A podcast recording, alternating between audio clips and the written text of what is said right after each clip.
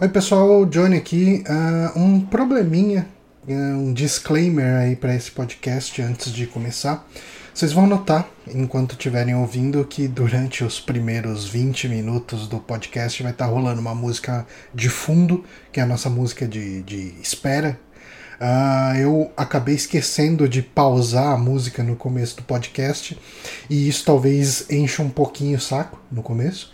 Uh, eu peço desculpa para vocês. Lá pelos 20 minutos, uh, alguém avisa no chat do Twitch que essa música tá rolando. Eu acabo parando ela.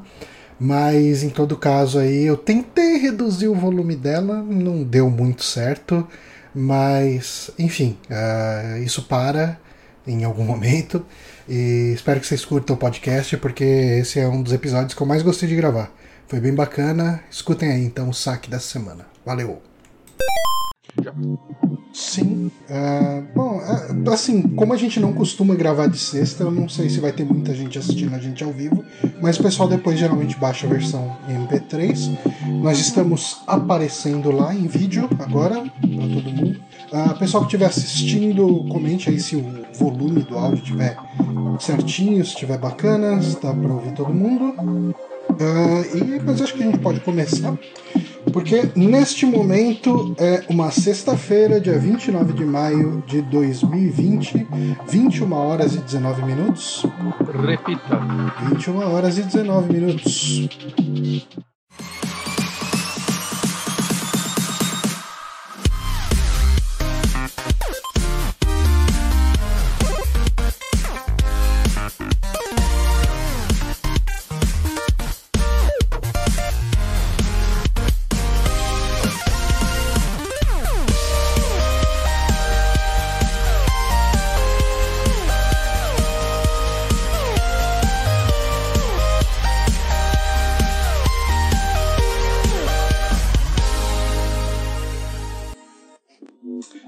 Estamos aqui ao vivo de volta para mais um programa, mais um saque diferente. Hoje, uh, esse é um saque que a gente estava meio que planejando desde que a gente ouviu falar no documentário Scream Queen. E daí rolou o problema que ele estava fechado em circuitos e a gente não tinha como baixar ele até que a maravilha do torrent nos permitiu uh, fazer a pirataria desse filme, que não está disponível para comprar de forma legal aqui no Brasil. Eu sou Johnny Santos, estou aqui hoje com o Guilherme Bonatti. Hello! E temos também a nossa convidada aqui, que é a Beatriz Blanco, lá do Bonus Stage. Seja bem-vinda, Beatriz. Olá! Muito obrigada pelo convite. Eu adoro falar de terror. Fico super feliz quando sou lembrada por isso. Eu, eu chamei a Bia, porque eu até comentei no podcast da semana passada. Eu gosto muito de ouvir a Bia falando sobre filmes de terror. E eu falei, ah, putz. Assim, quando, quando, a gente, quando eu fiquei sabendo desse filme, do, do Scream Queen, eu comentei com o Bonatti, eu falei, cara, a gente precisa fazer. Eu acho que é uma história muito legal, porque eu, eu conheci a história bem por alto, né? Do Scream Queen. Uh, mas eu queria muito gravar alguma coisa sobre ele quando a gente tiver como baixar, mas eu queria chamar a Bia para falar sobre isso. E é um podcast que também era indiretamente pedido, né? Porque a galera sente falta do 3DM e a gente fez um sobre a Hora do Pesadelo 1, né? Uns 10 anos atrás. E do Sexta-feira 13 a gente também fez e dele a gente fez de algumas continuações, né? E do Hora do Pesadelo a gente só fez o primeiro. Então tinha gente que de tempos em tempos pediam pra gente. Ah, vocês vão falar do segundo filme, do, do resto da franquia, né? E acho que esse documentário acabou sendo tipo, uma desculpa, né, pra juntar os dois, assim, porque. É, porque a gente... tornou esse filme mais interessante. Pra quem não acompanha a gente há muito tempo. Antigamente a gente tinha um podcast. É, é o podcast que passou por mais sites, né? O 3DM começou no The Gameplay, não? Não, ele não, começou, ele no, jogabilidade. jogabilidade. Ele começou no jogabilidade, daí quando o Márcio saiu do jogabilidade e fez o Super Amigos, ele trouxe o 3DM pro Super Amigos, e quando o Márcio saiu do Super Amigos e fez o podcast dele, ele levou o 3DM para lá. E mas a gente teve o 3DM aqui durante um tempo, a gente comentava, é um esquemão de clube do livro de falar de filme de terror. E realmente a gente fez de alguns filmes, uh, alguns filmes a gente teve a oportunidade de assistir pela primeira vez por causa do podcast, né? Fala, porra, todo mundo fala desse filme, vamos ver qual é que é. Um deles é um filme que eu sei que a Bia ama, que é o Suspiria do, do Dario Argento. Ai, eu amo. Muito bom. Esse é um filme que assim, eu falei, putz, cara, eu sempre ouço o pessoal falar, vamos assistir, ver e, e comentar sobre ele. E todo mundo, ninguém tinha assistido até então foi uma experiência bem interessante. Ah, ele é lindo. Eu trabalho ouvindo a trilha desse filme direto. Nossa, aquela Eu acho trilha ela muito bonita. é Ele é maravilhosa. Muito foda. Ah, mas, então, hoje, o- no podcast de hoje, é, a gente vai começar falando sobre a, a Hora do Pesadelo 2. Ah, eu acho que é inevitável a gente trazer uma coisa ou outra do documentário enquanto a gente vai falando do filme. Ah, porque são experiências que se conversam depois que a gente sabe é, de como as coisas rolaram. Mas depois a gente vai comentar um pouco sobre esse documentário que, que eu achei muito, muito interessante. Por, de- por aspectos que eu nem imaginava que seria. Eu também. Ah, mas vamos começar então pela, falando do filme. Ah, Hora do Pesadelo 2. ah, Fred's Revenge é o, É Fred's Revenge. o título. Que horrível. Jesus Cristo. Ah, o filme saiu aí em 85, 1985, em novembro de 85. Ah, dirigido por Jack Shoulder, roteiro de David Cheskin, é, estrelado aí por Mark Patton, Kim Myers e Robert Englund e grande elenco. Ah, ah, acho que a gente pode começar falando um pouco sobre a franquia como um todo, a experiência de todo mundo. A gente comentou sobre isso quando a gente falou do primeiro, mas faz uns dois anos. Acho que não custa a gente falar. É- Era outra equipe. Era outra equipe, era outra pessoa. Ah, eu queria começar com a Bia. Bia, qual é a sua experiência com o Hora do Pesadelo?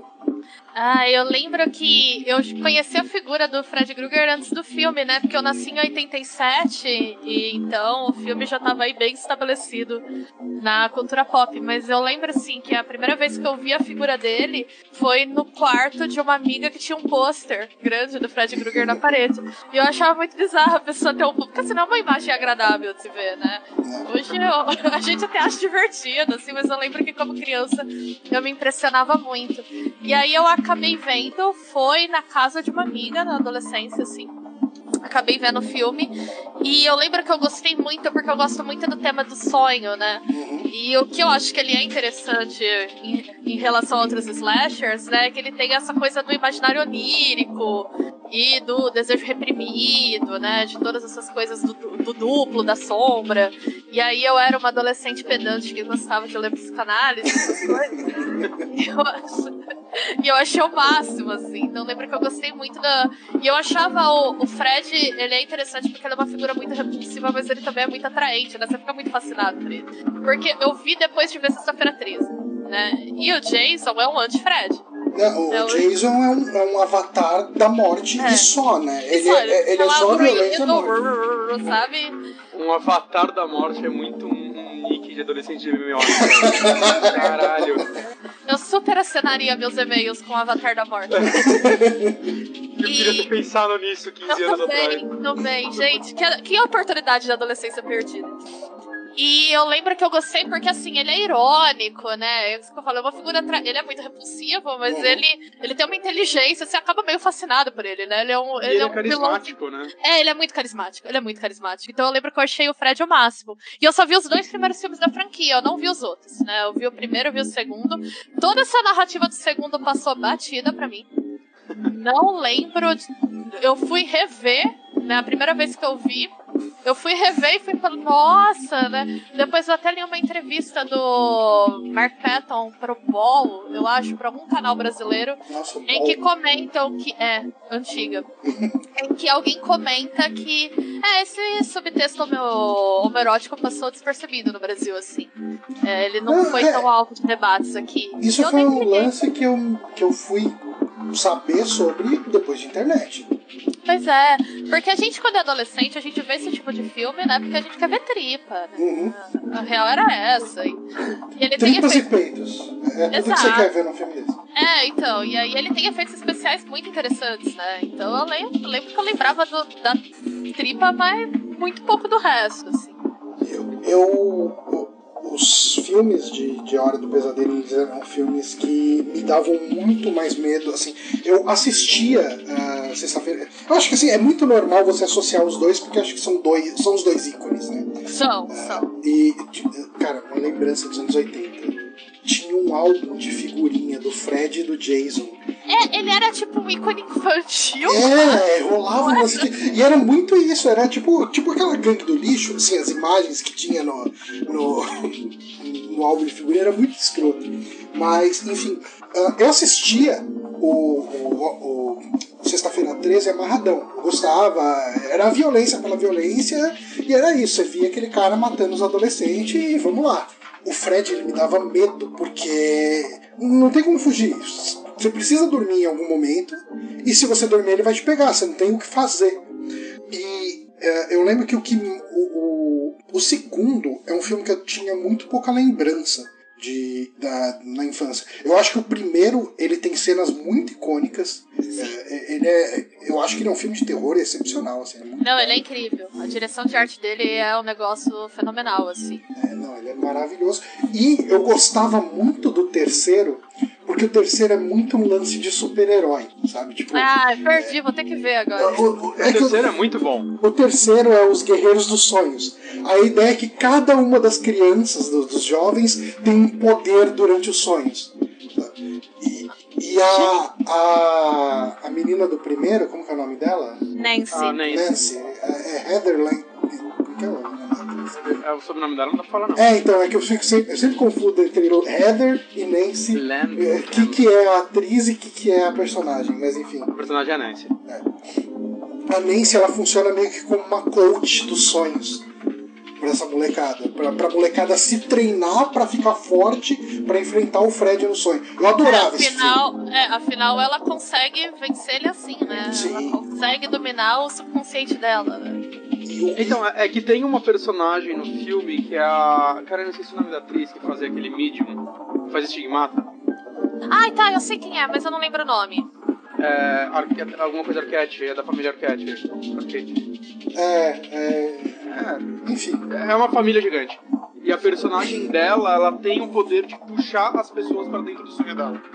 Né? Então, quando ela faz isso, as pessoas entram no sonho meio conscientes, então elas conseguem manipular e lutar com o Fred, assim. É um filme bem legal. Ah, Ele faz parte dos, dos quatro filmes bons da franquia. Na minha opinião. Hum. É, Sim, outra... Fred ah. vs Jason, eu gosto. a, a Kari, Kari Caff falou aqui que é Patrícia Cat. Patrícia Ah, é a Arquette. Patricia Arquette. Uhum. E assim, o 2 é um filme que passou muito despercebido pra mim. Eu lembrava muito pouco dele, e eu acho que por ele ter fugido da mitologia que era esticada, tipo, os outros eles todos seguem uma mitologia, né? O, o 3 é o Dream Warriors, que é até música do Dokken, tem um, tem um clipe que é maravilhoso. Assistam o clipe de Dream Warriors, que é a, a banda tocando na casa e o Fred querendo pegar eles. É muito bom, assistam. Tem a música do Iron Maiden também, né? Desse filme, É. né? A Bring Não, é do Dog. Não, a Bring ah, não, não, é é do, Bring- do isso, quinto filme, não é? do. É, eu ia falar do, da Dorian Maiden e eu lembro, né? Eu não lembro se é do Dream Warriors ou do quinto filme. Não, deve ser, eu acho que é do quinto mesmo. Ah, eu tô, tô na dúvida. Aí o 4, o 4 era The Dream Child, né? Que daí tinha. O 4 é ruim pra caralho. Quatro, o 4 é aquele filme que começa, tipo, com os personagens do 3, só que mudou metade dos atores, então eles matam todo mundo porque, tipo, vamos colocar uma galera nova aí, porque, tipo, é outros atores, não tá dando não. E eu, eu, eu acho que o 4 ele comete o pior erro, que ele não é o pior filme da franquia, mas ele é o mais esquecível, na minha opinião. Eu sempre, sempre que eu vejo o 4, eu revejo a franquia inteira de tempos em tempos, eu sou desses. E o 4 sempre parece que eu tô vendo pela primeira vez, porque eu sempre apago quase tudo da minha cabeça. Ele é completamente esquecido. É, parece que não tem nada de interessante naquele filme. E, e Tá a sua experiência Fred com, com. invisível. Cara, eu adorava essa cena, era muito ruim, mas eu adorava. Pois é, eu acho que o, o gênero slasher ele é definido por é muito ruim, mas a gente adora, né? Porque mesmo quando Mas ele é eu- muito eu bom, acho- ele é muito ruim. Quando você acha muito ruim, faz parte da experiência de aproveitar Exatamente. aquele filme. Mas e você, Bonatti, sua experiência? Então, eu acho que eu tenho uma experiência um pouco diferente, porque tipo, o primeiro filme que eu vi da franquia foi o sexto. Porque é o que passava, acho que na SBT. O sexto é o do, do videogame. É, que é a morte de Fred, era pra ser o último. E o que acontece é que eu só fui conseguir ter contato com os outros já na era DVD. O sexto tem um lance da filha do Fred É. Nossa, cara, isso é muito ruim. Quando bota filho, nunca dá certo, gente. Não dá, não dá. É igual o último do Jason também, que bota a família dele lá, a irmã dele. É horrível. Nossa, esse último é uma atrocidade, gente. Não Que também foi o primeiro sexta-feira 13 que eu vi. Eu comecei pelos melhores. e o que acontece é que eu lia muito Boca do Inferno, né? Ah, claro. No, é, eu lia, participava do fórum e os caralho. E tinha um redator dele que eu não lembro o nome agora, me fugiu da cabeça, mas ele depois saiu do Boca do Inferno ele formou um blog que eu acompanhei por anos. Cinema para Doidos, alguma coisa assim, acho que ele fechou. E ele fez um post uns anos atrás falando que tava fechando, eu não sei se ele voltou, né? E eu já perdi o tracking. Mas acontece que ele fazia os dossiês de franquia, ele chamava, né? Então ele pegava, ele fez o Sexta-feira 13, do Hora do Pesadelo, do Colheita Maldita, de várias franquias ele pegava e analisava filme por filme, assim, eram umas análises bem, tipo, esmiuçadas. Eu acho que ele escrevia muito bem. Uhum. E o lance é que eu li é, os reviews dele de todos os filmes da franquia antes de ter contato. E no segundo filme ele já falava muito sobre é, essa parte homossexual do filme. Uhum. Então, tipo, eu lembro que depois que eu li todos, eu consegui, tipo, numa locadora achar eles, acho que em DVD mesmo. E aí eu lembro que eu aluguei os três primeiros, né? O 4, 5 e 6, eu só, o 4 e 5 eu só fui conseguir ver muito tempo depois. Eles não tinham. Aqui no Brasil, né, na era do VHS, veio muita coisa obscura pra cá. Veio. O DVD foi um pouco mais difícil, parece, tem muito filme que não veio. Tipo, esses acabaram vindo depois, tanto que eu tenho eles em box aqui, mas eles não eram tão, tão fáceis de achar, digamos assim. E então eu lembro quando, eu ia ver o filme, eu já sabia dessas coisas e eu tentava captar, e tipo, mesmo assim eu não entendia. Eu falei, o que tá falando aqui? Então, Fred gay nesse filme? Eu não entendi. eu ainda tinha tipo uns 13 anos. e, mas então eu já fui ver o filme querendo entender isso, porque eu já tinha lido uma pessoa que é mais inteligente que eu falar sobre isso. Né, então acho que a minha experiência acabou sendo diferente por causa disso. Mas eu lembro que, por causa desses reviews, eu lembro que ele gostava muito do segundo filme, e eu reparei isso nessa época mesmo, vendo que é, é o último filme em que o Fred realmente usa as garras para matar. É o último filme em que o Fred realmente é violento e não fica usando de gimmicks para matar as pessoas, né? Exato. E isso é uma, um outro lado, né? Uma das coisas elogiadas ainda desse filme, mesmo por pessoas que não gostam muito dele. Né? Esse ainda é meio que o último filme realmente de terror da franquia. Dá né? pra, dá pra considerar um consenso que esse é, por mais que tenha um culto, ele é o mais odiado do, da série ou não? Cara, eu acho que ele é. Bem, se bem que, não sei. Quarto é bem odiado então, também. Então, é que assim, eu acho que qualquer pessoa que fizer uma análise fria dele, mesmo não gostando dele, é impossível falar que ele é o pior da franquia. É, e ele não é um filme ruim, pelo contrário, É. né? Eu acho ele excelente, na verdade. É, ele é um filme ótimo. É, mas eu acho que ele é o que tem mais hate, sim, por motivos homofóbicos. É. É, no, no próprio documentário a gente vê pessoas sendo entrevistadas na época e tal, e os caras falando, nossa, esse filme é muito gay, que lixo, o pior filme da franquia. E eu só, caralho, mano, você viu tipo o quinto, o sexto? o sexto, o Fred tá vestido de, de, de bruxa da, da, da- do mágico de Oz. Essa cena é legal. Mas eu, eu dei um péssimo exemplo. Mas sabe, tipo, Eu é acho, eu acho que assim, talvez ele tenha sido o filme em que as pessoas foram mais vocais a respeito do ódio delas, né? Sim, com Porque certeza. quando você conversa, conversa com as pessoas, assim, a percepção que eu tenho, lógico, nunca me aprofundei numa pesquisa sobre isso, mas a percepção que eu tenho conversando com as pessoas, todo mundo fala que Bonatti falou, que o quarto é muito ruim. Então, não, pula o quarto, não assista, e as pessoas odeiam muito o sexto também, né? Eu O acho quinto tem, tá, tadinho, mas ele é bem ruim também. Gente, mas quando essas franquias se prolongam muito, né? Que nem Ma- Hellraiser, que eu adoro. Hellraiser Mas vou falar. que- Segundo melhor da franquia é o sétimo, pra mim. Sério? O, o Eu sétimo amo, é amo aquele o meta. West Craven New Nightmare. Mas, hum. Gente, o pessoal Eu não- falou aí que a música tava muito alta, não era nem pra ter música, tá?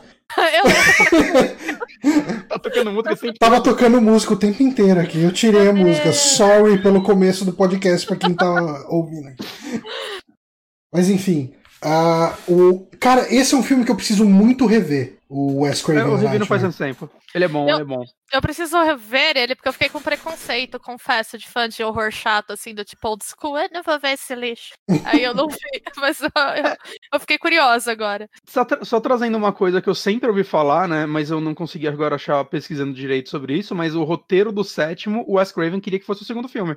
É, eu ouvi é- falar. Ah, sim, verdade. Que é a ideia, né, do Fred no mundo real né, matando os atores do primeiro filme. É, e nesse tem o Fred no mundo real, né? Matando uma galera na piscina. É, eu fico puto, cara, porque assim, tem mil motivos pra não gostar da parte 2. Ele tem alguma- uns problemas muito grandes. E não é a parte homossexual dele, cara. Nenhum é esse. Isso eu Não lembro é. muito nitidamente de ver no filme essa cena da piscina e pensar assim: não é possível. O Essa é diretor, horrível. fo- o diretor foi no banheiro e deixou alguém. E depois eu descobri que foi isso mesmo. Foi. Diz que ele, Ele tava conseguia filmar. rindo tanto na hora de filmar que ele deixou um assistente. Não, E cara, o que- diretor realmente deixou alguém. E essa foi uma das cenas que fez o Wes Craven não querer dirigir esse filme. Pelo né? Ele já não Deus. queria fazer continuação. Ele falou, cara, essa cena da piscina vai contra tudo que eu fiz do personagem. E ela é idiota, porque, tipo, a partir do. Tipo, o primeiro filme quase inteiro, o lance é: ah, vamos tirar ele do sonho, que fora do sonho ele é vulnerável. Né? Uhum. Depois não é isso que vence ele no final, mas, tipo, é o plano deles. E o segundo filme, ele quer sair do sonho, porque sim. Sim, e, assim, tudo bem. Todo slasher tem um pouco de galhofa, mas é muita galhofa, gente. Aquilo é num nível Não, assim. aquela cena é cretina demais. E, Ela e- quebra a suspensão de descrença. assim, Ela quebra o total. que é o personagem. É, total. Ai, E não faz sentido, ele sai debaixo do negócio lá do. do sei lá, do, do- que é aquilo lá, daquele aquele chãozinho que se abre na piscina. Sim, sim. Ele pula lá de dentro.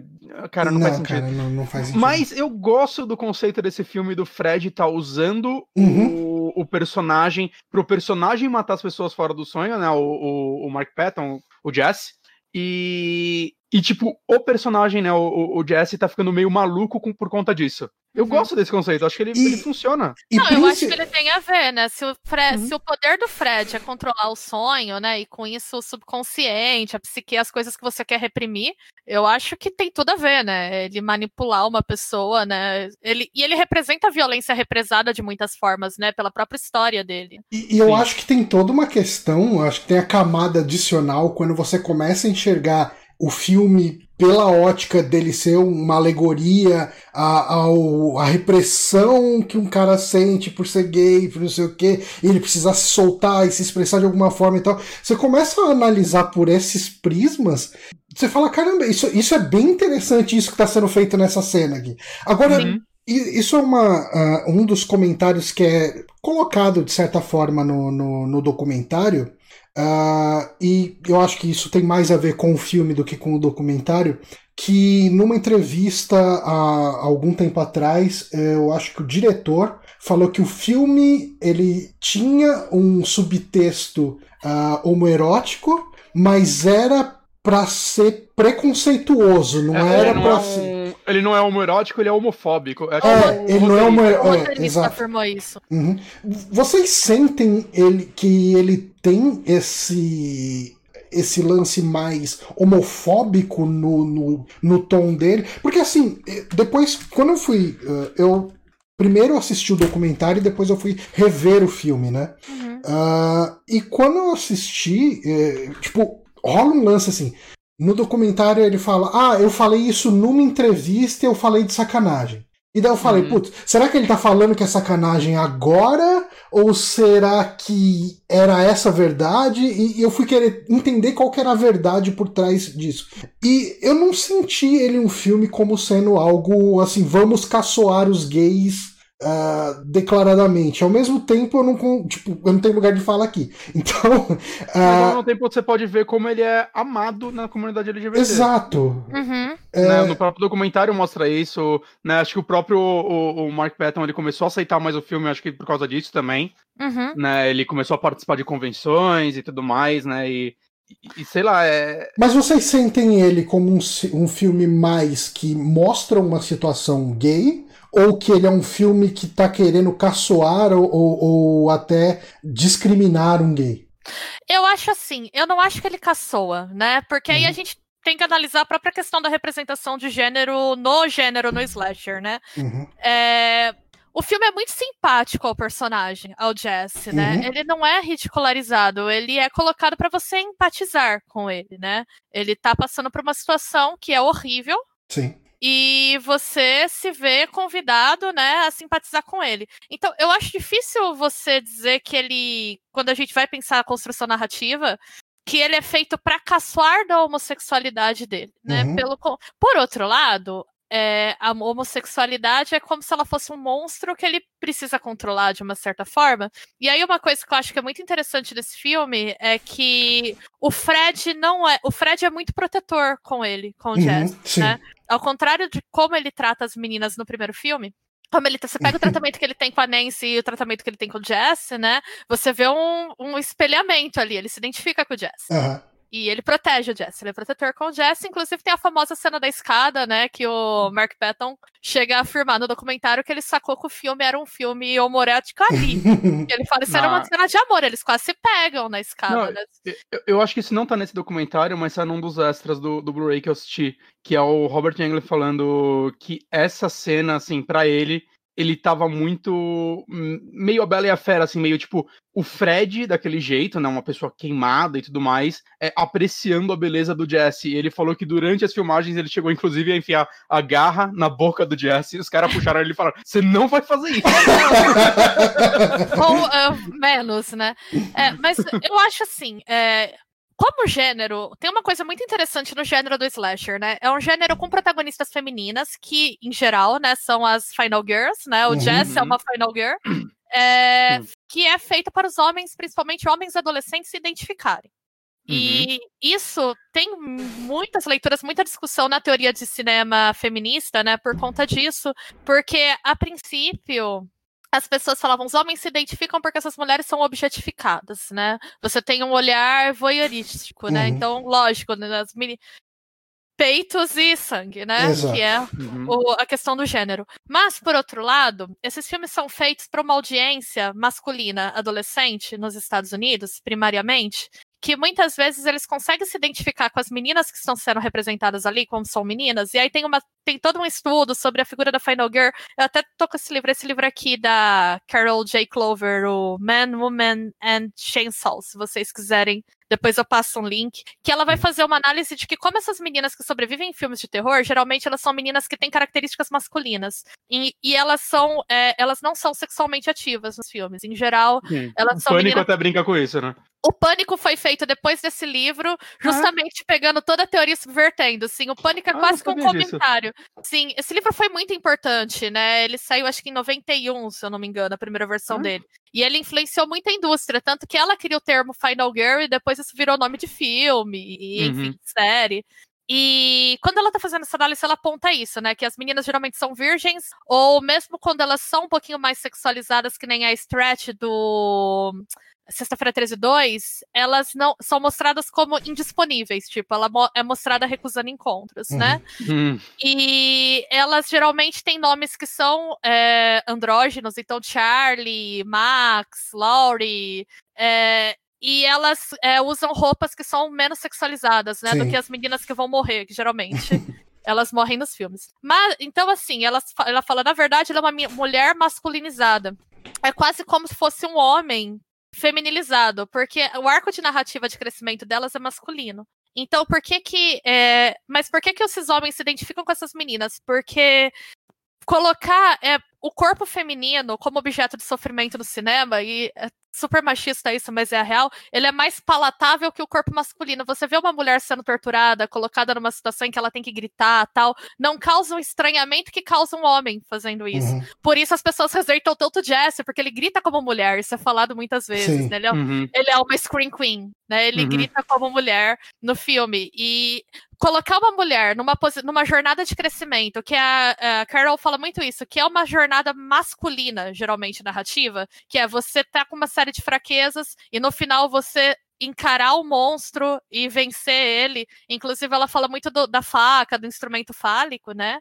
É, isso é uma narrativa masculina e você colocar uma mulher nisso permite com que a parte do sofrimento e da tortura que é importante para esses filmes seja vista de, sem causar mal-estar no público, hum. sem atacar a masculinidade deles e ao mesmo tempo é, a parte de vencer sua, o seu inimigo gera uma identificação e esses meninos em geral vão ver são meninos que sofrem bullying, né? nerd adora filme de terror basicamente.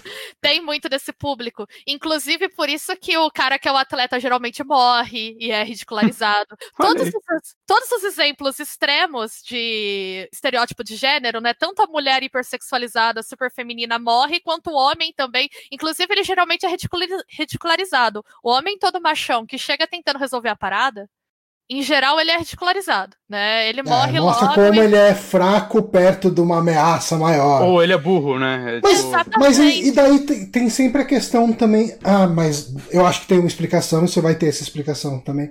Sempre tem o nerd e o nerd também morre. O nerd também morre. Mas talvez seja uma questão de que o nerd que tá assistindo não se identifica como aquele nerd. Sim, é, porque o, aquele nerd, se ele vê o monstro, ele grita, ele fica com medo e apavorado, o público já não vai se identificar. É ridículo. Ele é o nerd da vingança dos nerds já, né? Ele é. é com... Mas ele normalmente ele morre, mas é bem comum ele, por exemplo, dar a solução pro protagonista. Exato. Sim. E aí, o, o grande questão é, é, é causa um desconforto o corpo masculino nessa posição de você estar tá nessa posição de voyeur do corpo masculino torturado em relação ao corpo feminino. Por isso que essas cenas da Hora do Pesadelo 2 causam tanto estranhamento. Jess gritando causa estranhamento, causa ridículo.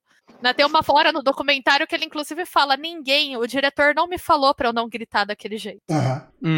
Ninguém me falou que eu ia ser tão ridicularizado por eu gritar daquele jeito. Não, né? ele fala que até na hora, tipo, a maioria das cenas a galera gostava, né? Aplaudia depois, né? É, a cena da dança, ele falou que ele saiu aplaudido de lá e tudo mais. Sim. E... Depois usaram tudo contra ele. Exato, e a cena do chuveiro lá, em que o Fred pega o treinador dele, que é uhum. totalmente não. aquilo, né? Que amarra ele, dá uma chicotada na bunda dele, ainda por cima. Por, sinal, essa cena, não sei se vocês repararam, né? Eu, eu, eu, só fui reparar porque eu, eu vi o review do cinema Snob desse filme. E depois eu, eu li, né, que no começo da produção o Robert Englund ele pediu um aumento e não quiseram dar para ele. Então eles filmaram durante duas semanas com um extra, né, um dublê, que for. E depois de umas duas semanas o produtor viu que ele cometeu um erro e chamou ele de volta. Essa cena do chuveiro, quando aparece o vulto do Fred, não é o Robert Englund. Claramente não é. Olha, eu preciso prestar Eu tô achando que essa cena é legado dessas duas semanas, porque Mano, a forma. Repara a forma como ele anda, né? O cinema Snob até fala, ele parece um cara usando cosplay de Fred no evento que ele foi, porque, tipo, sei lá, a namorada dele pediu pra ir, ele sabe o que ele tá fazendo lá, e vestiram ele assim. N ah. Não é ele, claramente não é ele. Aliás, isso é uma evolução que, que, eu, que eu acho interessante nesse filme, que o filme, ele. Talvez esse essa foi a primeira vez que eu prestei atenção nesse tipo de evolução num slasher, mas eu acho que isso acontece em mais slashers. Ele começa matando uma pessoa que você não conhece, depois ele, te, ele mata alguém que você não gosta. E daí depois ele, ele começa a matar os personagens que você gosta ou você se importa. Uh, eu comecei a pensar que o Sexta-feira 13 também ele tem um pouco disso, de primeiro matar uma pessoa que tá passando ali. Tá chegando uma, na cidade. É, tá chegando, mata esse cara. Aí depois mata aquele cara babaca, aquele cuzão que você tipo, começa a assistir e você já não gosta dele. Uhum. E daí depois começa a matar as pessoas que. Ele tem uma escalada, assim, né? Tipo, tem. no caso aqui desse filme. Nisso. Eu não lembro quem foi a, prim... quem é a primeira vítima, mas é uma vítima tipo, meio aleatória. É, é, é, eu acho que é a menina do. no ônibus. Eu acho que é a menina do ônibus, né? Como começa. É. é. mas, mas, essa cena do ônibus não conta muito, né? Que é um pesadelo é. de S, ele acorda. Acho que não... É. Porque daí depois a gente tem a morte do. do cara, do, do professor. Treinador. Do treinador aí. Que é um babaca e tal. Esse cara tem é um escrotão. filme tirando a cena da piscina, mas, tipo, né, ele é, é um musou de slasher. E daí depois, eu acho que logo depois da morte do professor, a morte é a do melhor amigo lá do, do Jess. E daí você fala, porra, mano, o cara podia durar um pouco mais o filme. Eu, o cara eu, tá eu legal. da relação dos dois, cara. É uma relação muito legal, né? Porque quando eu comecei a assistir agora nessa vez, eu imaginei que o filme fosse ir pra um lado de o amigo dele fica chamando ele de viadinho, de não sei o quê. Justamente por causa dessa carga que a gente tem, das discussões que a gente tem de como o filme é homoerótico e não sei o que lá. E não, cara, conforme, tipo, por mais que o, o treinador faça um bullying com o, com o, o Jesse, o cara lá, ele faz um bullying leve, mas é um, não é um bullying, é mais uma, um lance de amigos heterossexuais se É a zoando. broderagem. Ah, broderagem. Broderagem. A famosa broderagem. É, a broderagem é- impera nesse filme. Eu gosto que na primeira vez que isso acontece, o Jesse ainda vira pra ele e fala: Você tem algum problema comigo? Ele, não, cara, só passando tempo aqui. aí, tipo, melhores amigos na próxima cena. Gosto peguei, peguei na tua bunda aí na amizade, né? É Normal. que nem a cena da cobra, né? Tipo, todo mundo rindo dele e, tipo, seria fácil o filme apontar pra um, tipo, ah, o Jesse ia ficar puto e sair da sala. Não, ele ri junto. Assim, Eu, eu- eu gosto disso. É, nesses, nesses momentos o filme ele, ele subverte o óbvio, né? sim. Ele é muito interessante, você falando isso da progressão faz sentido, Johnny, porque esses filmes, em geral, eles são fantasias de poder, né? Por isso Uhum. que... E... é, tem uma observação né, interessante sobre ah, os estudos que falam sobre as audiências desses filmes, que é as pessoas tendem a vibrar quando o assassino tá matando a galera no começo do Uhum. Que é o que fazia os pais lá, a, a, a mulher lá do, do Al Gore ficar brava e falar que estavam incentivando a violência entre os jovens, Ah, porque eles estão comemorando e tudo mais.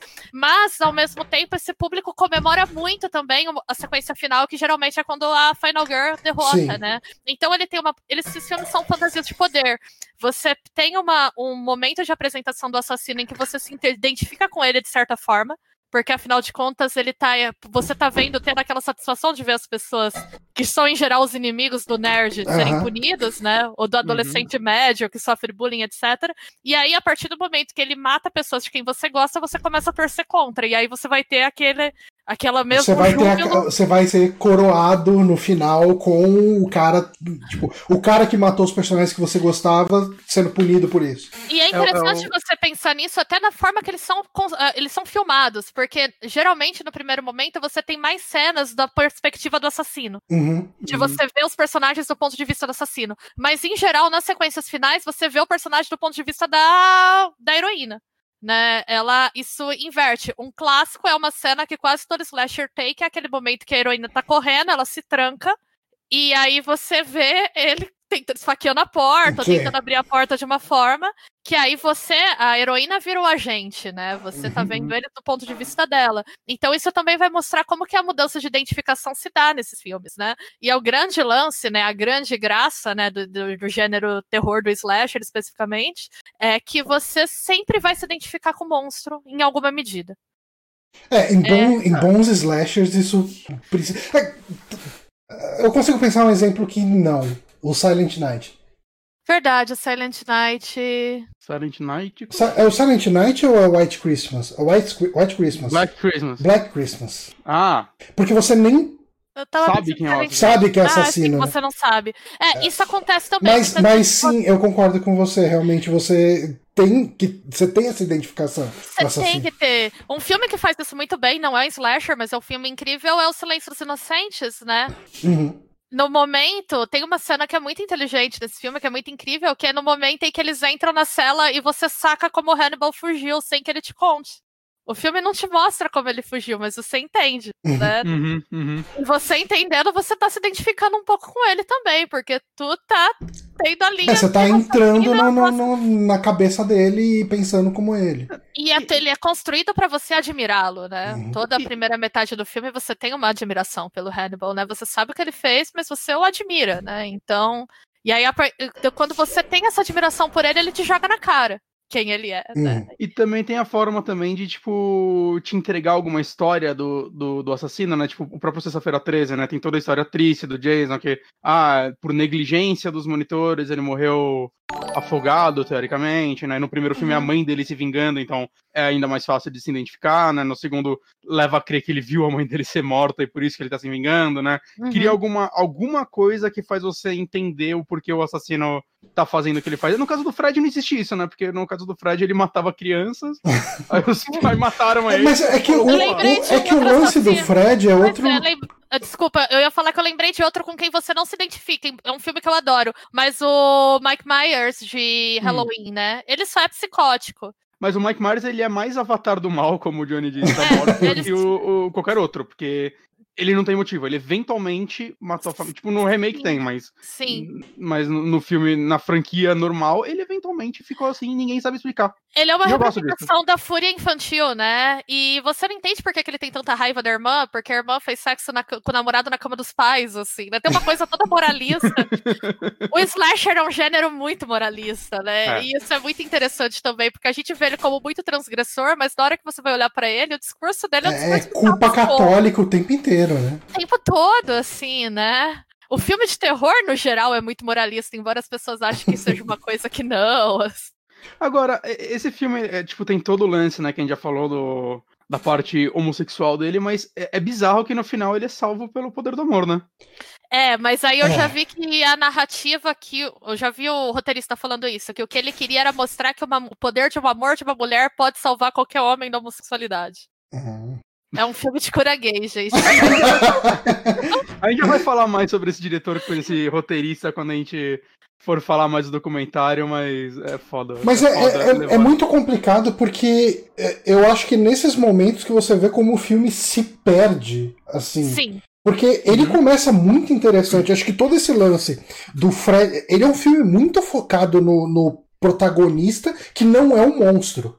Uhum. Ele é um filme últimos 10 mu- minutos que é- é- mudou o foco pra... Ele é um filme de personagem, tipo, do, do, do Jesse, que ele tá sofrendo com aquilo, ele quer escapar. A família não apoia, o pai dele, tipo, acha que ele tá se drogando, é, sabe? Tipo, ah, não, você tá usando droga, filho. Não, cara, pai, você comprou essa merda dessa casa, tipo, onde morreu uma família aqui. Ah, mas o preço tava bom.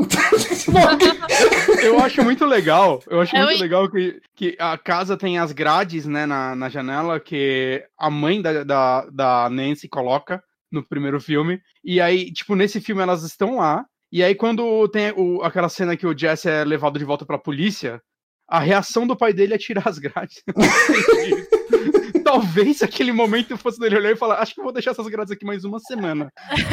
Não faz sentido nenhum Já isso. ficou tanto tempo aqui, né? Por que não um pouco mais, assim? Então, mas o que eu acho foda é que assim, ele tem um crescimento muito interessante no filme. Você tem ali é, essa briga interior dele, esse lance de meus pais não entendem, não sei o que e tal. Aí, cara, eu, eu acho que chega na parte do. A parte da piscina, ele é o, o ápice do. Eu posso chegar em algum lugar e é a brochada monstro, o filme vai ladeira abaixo. Porque É. é, é, é o momento que ele tá desesperado, o amigo dele morreu, ele tá ali falando pra, pra menina que gosta dele, fala: Não, eu sou um monstro, cara, deu alguma coisa errada, não sei o que e tal, tal. Ele E tá ali fala coisa implorando, faz mais sentido no mundo suplicando. que é o que eu posso fazer pra você acreditar em mim? Eu olho, tipo, realmente, cara, ele tá banhado em sangue. É, cara, ele tá desesperado. É uma cena muito forte. O jeito que ele tá desesperado e tal. Eu falei, caralho, mano, isso é muito legal. Aí entra aquela cena da piscina, do Fred pulando no meio do churrasco e gente, tipo, fritando. Cara, nossa, cara, é uma cena tão horrorosa que eu não sei nem medir o tanto de. Cara, tem um cara que morre só simplesmente pisoteado por um outro cara. Que o cara vai subir a grade nove e pisa, tem tipo nove pessoas ali. É muito ruim, cara. Ele pisa no pescoço do outro cara e o cara morre. Assim, não é nem o Fred que mata o cara. Mas eu, go- eu gosto muito do cara que, que, que sempre tem né, nesses filmes, ou, ou história tipo de. Ah, tem um cara armado, que é o cara que chega e fala: Não, cara, calma aí, abaixa isso. Mano, você tá realmente querendo negociar com o Fred?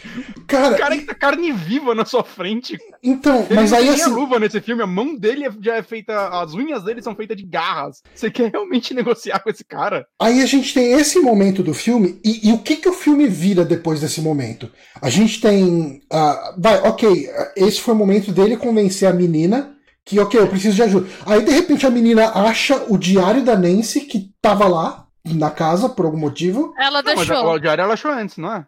Ah, ela acha de novo? Não. Não, ela começa a ler o. o- Ela o começa a ler, ela ela vai procurar a, o- a explicação no diário. E daí, assim, o, o personagem, o Jesse, não tem crescimento nenhum. Ele Acaba simplesmente quando ele acaba Ele aí. virou Fred. É, ele virou o Fred, beleza.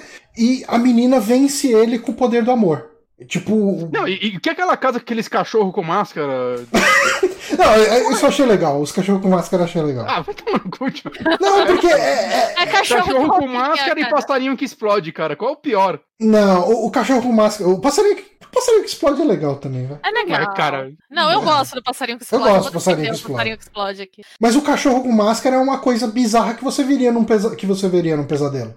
Sim. Mas ele não tava no pesadelo.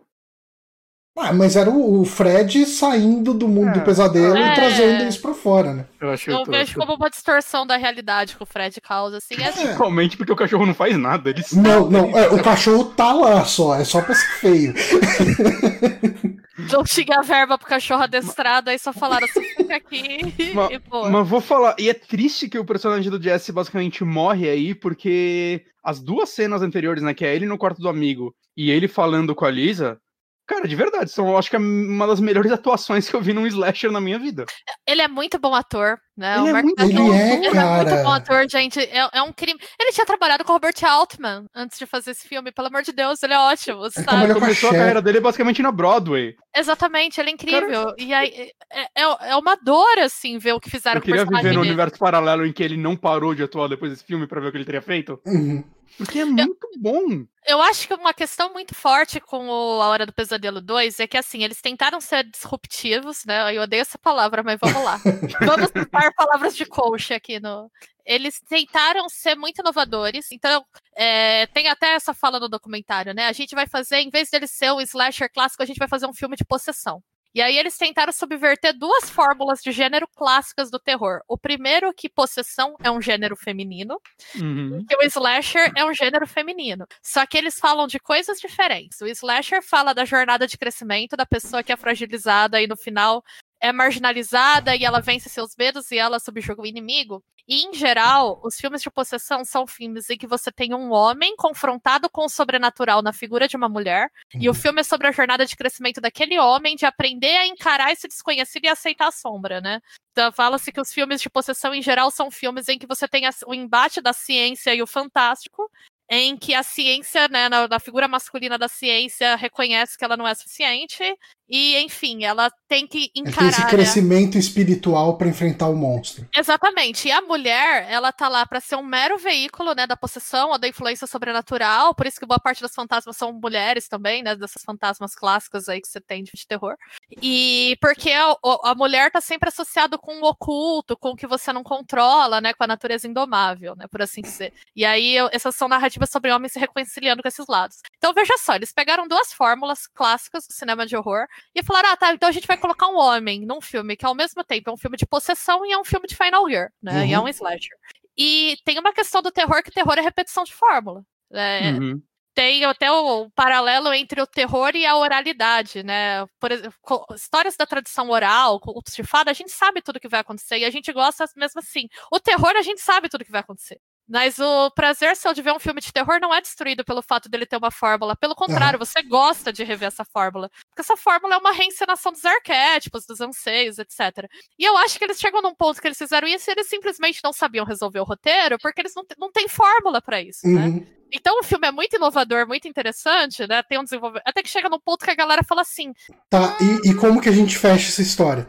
é, Porque- vamos- botamos uma Final Girl. E aí eles mudam o foco pra Lisa, pra namorada dele, e fazem um filme de Final Que- Girl. Só que assim, Que foi ideia do Craven isso, porra, Wes. ele falou que ele acharia interessante mudar o foco do personagem no final. Justamente Ele porque deu o Wes- uma dica. É porque o Wes Craven tava refém do- das fórmulas. Exato, ele é um escritor de slasher. E slasher tem uma fórmula, né? É que o Wes Craven, de certa forma, ele fez isso no primeiro filme e deu certo, né? Porque uma boa parte do começo do, do primeiro filme, o foco é em outra personagem. E depois que ela morre, que muda pra Nancy. Né? Talvez ele tenha pensado em numa repetição disso um pouco diferente. Mas né? eram duas personagens similares, né? Eram Sim. duas mulheres que poderiam ser Final Girls, né? Por assim Exato. dizer. Agora o Jesse não. O Jesse tá muito deslocado ali. Então eu acho que eles simplesmente eles não tinham fórmula pra dar conta disso, assim. Uhum. Eu, eu acho que se ele pudesse terminar, eu, eu acho que na época seria muito pouco aceito isso, mas se ele pudesse terminar com um final ruim, ele poderia ter sido um filme com um final mais interessante. Eu também acho. Eu também tipo, acho. um final desgraçado, o Jesse se fudeu, uh, o Fred assumiu ele, ou assim, o pessoal, o Fred assume ele, ele mata e o Fred vive nos sonhos, uh, perpetua nos sonhos a partir, sei lá, eu não sou roteirista de filme, então eu não vou ter a melhor ideia. O cara é preso Mas- no final, pelo menos. É. Porque o final desse filme é tipo, ah, que bom que a polícia não foi nem ver. Tipo, você teórica é o suspeito de matar seu amigo. Porque todo Mas é- mundo sabe que você tava naquela casa. É que daí tem a vantagem da cena da piscina, né? Todo mundo viu o Fred Krueger, então beleza. Descobrimos por que ela existe. Tem o mas álibi a polícia pelo menos chama ele pra conversar. pelo menos. Não, ele é ali. branco, cara. não, não ia rolar. Por isso que ia chamar pra conversar e não chegar tirando, porra. Ah, verdade, é verdade. Você tem um ponto. Mas uma coisa interessante sobre esse filme que eu descobri agora, tipo agora, fazendo a pesquisa pra ele, é que o Michael J. Fox foi chamado pra ser o Jesse, mas ele não conseguiu. É, porque o De Volta Ele tava- para o Futuro de 85 também. É, então, e o Brad Pitt, John Stamos, que é o maluco do 3 é demais, e o Christian Slater chegaram a fazer testes pro personagem. Eu fiquei imaginando o que seria esse filme com o Brad Pitt novo. Nossa, realmente Quem que é o, o John Stamos? É o, o galanzinho do É. 3 é demais? Esse mesmo. Nossa. O que seria esse filme com qualquer um desses três, mas o que seria esse filme com o Brad Pitt? Cara, ele, ele talvez fosse um ícone gay de outra forma. Ou iam tirar todas as cenas, né? Tipo, ia mudar e não ia ter. Ele não É. ia gritar do mesmo jeito. A, a cena da dança não era pra ser uma dança, né? Originalmente era pra ser uma outra coisa e ele não queria fazer ele mudou pra dança, não lembro o que era. Que eles chegaram a citar lá. Eles falam que era uma coisa que ele ia brincar, ele ia enfiar umas canetas no nariz, uma coisa assim. E aí ele É. não fazer, ele se, se, se sentiu desconfortável em fazer. Mas ele fala que isso tava no roteiro muito explicitamente, com aquela fechadinha que ele dá na gaveta com, Com a bunda. É, com o traseiro. O traseiro. Aquilo, né? o traseiro com aquilo tinha que rolar. tava que até tava- escrito, tipo, bate três vezes. É, então, é. E- Bem, eu acho que muito desse filme, desse subtexto, existe porque o Mark Patton abraçou a ideia. Embora ele negue, né? Ele fale que ele foi totalmente convencido pelo roteirista, Uhum. ao mesmo tempo ele fala que ele estava muito ciente do que estava acontecendo no filme, né? Ele fala, eu Uhum. entendi que tinha um subtexto erótico no filme, O né? único que, que fala que não sabe de nada é o diretor, né? Gente, Ele, ele, ele, ele lançou que não sabia que tava filmando numa boate gay. O cara, como assim, mano? Então o outro ator falou, como assim você não, não me vê falando? Ai, É, gente, pra mim era só um bar. Ele, mas tava todo mundo caracterizado. Não, mas eu acho que. Agora, né, teorias da conspiração. Eu acho que esse diretor meteu louco total, assim. Não, Total, não, totalmente, total, totalmente. total. Eu acho que ele eu acho que na real o que aconteceu foi que todo mundo quis fazer aquele filme do jeito que ele é. Uhum. As pessoas acharam a ideia interessante porque de fato ela é, Uhum. né? Inclusive vocês falando do final, um final que eu acho que seria legal seria um final em que ele se reconciliasse com o Fred de alguma forma. Porra, Como por exemplo, isso seria bem ele- interessante. é, ele aprendesse a dominar o Fred no mundo real, mas que o Fred habitasse nele de alguma forma nos sonhos, né? Porque eu acho que uma grande questão é que o sofrimento todo vem muito do fato dele tentar reprimir o Fred. Uhum. Uhum. Eu penso muito, né? Tudo bem, vai ser meio que spoiler do filme, mas eu penso muito no Babadook quando eu penso nisso, né? Que essa, Hum. de uma certa forma, também fala de você conviver com um monstro, Sim. que você tem Aceitar o dúvida monstro, né? é, se é você ou não, tal. Então eu acho que talvez um final ruim em que ele se conciliasse com o Fred de alguma forma para a própria sobrevivência dele fosse interessante, né? Uhum. Mas eu acho que todo mundo quis fazer aquele filme. Uhum. Eu também acho, eu também acho. E aí quando deu a reação negativa, ficou do tipo, é, poxa, Ah, né, não, não é. Não era pra ter sido. pra bater. Não era pra ter Exatamente. sido tão gay, ou não, vocês estão vendo coisa. Começou a virar outra coisa. Tipo, ninguém, ninguém queria ser pai da criança. O, o Exatamente. roteirista falou que o Mark era tão gay que ele arruinou o filme. Foi. O Mark, o, o Mark cita essa, essa fala dele assim, com bastante mago. Nossa, né? cara, eu, eu acho o Mark é, é, uma das melhores coisas desse filme, cara. Tipo, Não, Eu ele- acho que ele A- a é interpretação- uma das melhores coisas da franquia. Ele é um dos personagens mais profundos que a franquia já teve. uhum. Talvez ou mais. E ele é um dos melhores atores, né? Tirando Ah. o próprio Fred, ele é um dos melhores atores, claramente, da franquia, né? Dá, dá pra citar será o Johnny Depp, se você considera Ah, o ele um bom Johnny ator ou não. Mas. É que o personagem do Johnny Depp é tipo, ele é um personagem. Ele não. Eu brinco que o Johnny Depp ele tem dois personagens: Johnny Depp maquiado e Johnny Depp sem maquiagem. você, pode, você pode agrupar os filmes de Johnny Depp maquiado, você vai ver que é mais ou menos a mesma coisa. Johnny Depp Eu- sem maquiagem. A Patrícia Arquette é uma boa atriz, vai. Não, ela é uma boa atriz, de fato. Uhum. é uma boa atriz. É, teve- alguns atores nessas franquias, mas eu acho que nenhum teve tanto espaço dentro da franquia pra fazer o que ele fez. É, explorar um personagem, de fato, né? Uhum. Tipo, você É. via, você comprava o drama dele, você comprava Sim. o conflito dele e aquilo que ele tava passando. Ah, tipo, e, e como ele fala, sentido. né? Tipo, a forma como ele passa a dúvida dele não saber o que ele tá passando, né? Principalmente na cena que ele tá conversando com o amigo dele, que, que ele pausa assim pra falar e, tipo, a voz dele falha, sabe? É, Uhum. tipo, é muito bom aquilo. E sabe o que que é bizarro? Que antes de gravar o podcast, eu fui atrás de. Falei, deixa eu ver o que, que outras pessoas falam sobre o filme. E, cara, eu vi uns três vídeos do pessoal falando: Nossa, e essas atuações horrorosas do Mark Patton? Eu falo, cara, não, a gente não assistiu o mesmo filme, não é possível, cara. Caralho. O, o pessoal É. metendo pau. Tem, tem uma galera que odeia, mas odeia. Mas é uma galera que gosta de slasher. É É uma galera. Não, é galera de, de blog de filme de terror, assim, de vlog de filme. Mas, o gente, cinema mas- snob que eu gosto muito de seguir ele, porque ele é um cara que gosta de filmes de terror, né? E apesar do personagem dele querer ridicularizar dos filmes, até ele, nesse filme, ele fala: "Ah, ok, o Mark, o Mark Patton é meio que incrível nesse filme.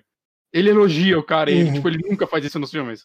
Eu acho que essa. Eu acho que é homofobia pura, esse tipo de criticar a interpretação dele. Porque eu acho que vem do mesmo lugar da galera que fala que ah, ele gritou que nem uma mulherzinha, putz, ele não podia ser menos viado nas cenas, Uhum. né? Que é a crítica que os homofóbicos fazem, né? Ai, meu Deus, ele dan- essa dança, essa reboladinha aí, não podia rebolar menos, né? Isso é uma Porque- coisa que acontece muito naque... Eu acho que isso é uma coisa que eu gosto muito do documentário. Eu acho que agora a gente vai começar muito a mesclar né, a, a opinião Uhum. sobre filme versus o que a gente vê no documentário. Porque o documentário ele começa, ele abre com o pessoal que odeia o filme. Sim. É, e porque precisa mostrar que esse pessoal, ou essa reação, vamos colocar assim, foi o que acabou com a carreira do Mark Exato. Patton. Então, Uhum. eu, eu acho bom situar ali. Ah, e você vê o pessoal fala: ah, não, esse é o pior, aquele viadinho, aquele não sei o quê, nossa, o cara dando rebolado, exatamente o que você falou. E, Ah, toda a crítica do filme é em cima de um aspecto, exato. saca? Que, que, tipo, não era pra ser visto como um defeito. É, é- é uma Exatamente. característica. Essa, as pessoas não gostam dessa característica. esse desconforto do olhar de voyeur sobre o corpo masculino, afinal, ele passa boa parte do filme de cueca, né? Ah, então, sim. assim, Nossa, tem, tem cueca anos 80 gritando ali, aquela É, coisa aquela gigante, coisa horrorosa. nem sem sol dá pra ser aquilo. Não. Mas ele passa boa parte do filme de cueca, né? De numa posição sexualizada que geralmente é da mulher, numa posição subjugada, torturada, que geralmente é feminina, isso gera um desconforto, a galera, hum, ele interpreta mal, né? É. E aí ele. Então eu acho que tem muito disso, assim, também, né? E por isso que foi colocado, ah, ele não consegue atuar de forma hétero, né? Que que os agentes E disseram. ele é, ele é uma screen queen perfeita. Os gritos dele passam um pânico, um, um- um desespero que eu falo, caralho, mano. É muito foda o jeito que ele grita. E, e é engraçado, né, que o, o Renegade, é, Renegade Cut, acho que é o nome do canal, é, ele foi o primeiro canal que eu vi falar mais é, de forma mais profunda sobre esse tema, né? Nesse filme. Uhum. Né, tem mais ou menos um ano que eu vi esse vídeo. Foi depois de ver esse vídeo que eu fui é, pesquisar um pouco mais desse filme e eu descobri o documentário que tava pra sair. E ele comenta, né, que é engraçado, tipo, os estúdios meio que terem soterrado nisso, tipo, escondido, né, ter tido medo de falar que esse é um filme, um terror gay, podemos dizer assim, sendo que o gênero terror seria o melhor gênero possível para popularizar, assim, é, filmes homossexuais, porque é um gênero de pouco risco, que as pessoas assistem, ele é bem difundido, sabe? E ele consegue muitas vezes tocar em temas delicados, né? Tipo, o próprio Jorge Romero tocava em muitos temas críticas sociais, né, sobre a vida da sociedade, consumismo, o que for, né, em seus filmes. É, eles conseguem fazer isso com pouco risco e seria o gênero ideal para mais diretores começarem a fazer esse tipo de filme. Uhum. E talvez o, o fato desse filme ter saído, ele ter sido tão à frente de seu tempo, mesmo que talvez sem querer, né, talvez um pouco por, por medo da equipe, produtores e tudo mais, é, acabou marcando muito ele como algo que poderia virar um movimento e reprimindo esse movimento de um- ao mesmo tempo, né? Tipo, a reação que o público teve a esse filme pode ter, tipo, ferrado por muitos anos é, isso acontecer no gênero. Mas aí entra também uma outra situação que é exposta no documentário, que é como é- essa época é muito delicada para toda a questão gay. É, eu acho que a AIDS Sim. foi a grande questão aí. Exato, porque você estava vindo de uma libertação sexual muito forte no final dos anos 70, ah, onde, assim, tava começando a ser muito mais aceitável ver gays saindo do armário, pessoas uh, assumindo sua sexualidade, a sua sexualidade de alguma forma, e de repente veio a questão da AIDS. E daí uhum. jogou todo o estigma como uma doença gay, e daí grandes nomes que eram uh, conhecidamente, ou pelo menos uh, uh, boa parte das pessoas desconfiavam que eram homossexuais, começam a, a ser infectados com HIV, começam a. Você vê a pessoa definhando, né? Uma pessoa que. E, e, esse documentário ele toca no assunto, nesse assunto também, tipo, ele é quase um documentário sobre AIDS, de certa forma. Uhum. Quando ele dá uns depoimentos sobre isso que eu, tipo, eu nunca vi esses relatos. Como nesse, né? Que ele falando, tipo, ah, não, eu, tô, eu, eu vejo um amigo toda semana, é, eventualmente eu não vejo ele, eu vejo ele magro e eu nunca mais vejo ele. A gente já presumiu, ele morreu. É. É tipo, eu, eu, nunca, eu nunca vi depoimentos sobre isso, saca? Sobre tão forte sobre esse movimento, assim, esse movimento, esse acontecimento, né, nessa época. Né? Deve ter documentários excelentes sobre isso, mas eu nunca. Posso recomendar um? Tem claro. um na Netflix muito bom que chama Por Trás da Estante é sobre a primeira grande livraria LGBT de São Francisco, se eu não me engano. É produzido, acho que dirigido, não, dirigido não. Ele é produzido pelo Ryan Murphy, e a diretora é filha do casal que era dono dessa livraria. Era um casal super normalzinho, meia idade, sabe? Estados uhum. Unidos, vida tipo suburbana, que eles geriam, eles não contavam para ninguém, e eles geriam essa livraria que vendia material erótico. E depois eles acabaram virando produtores de pornô, né? Numa época em que se você fazia pornô gay, você podia ser preso. Caramba. E, essa era alvo de investigação ali, lá tem uma lei. Era uma lei que, tipo, te botava na mira da FBI, assim. Né? O pai chega a ser investigado. E aí o filme é sobre a filha, já adulta, descobrindo a história dos pais. é, descobrindo. E ela era uma menina rebelde, que era super ligada à cena queer e tal, e ela descobrindo que os pais caretas que enchiam o saco pra ela ir na sinagoga eram esses caras que eram donos dessa livraria. Ah, mas por trás da estante? Por trás da estante. Achei que Circles of Books. Tá. Isso.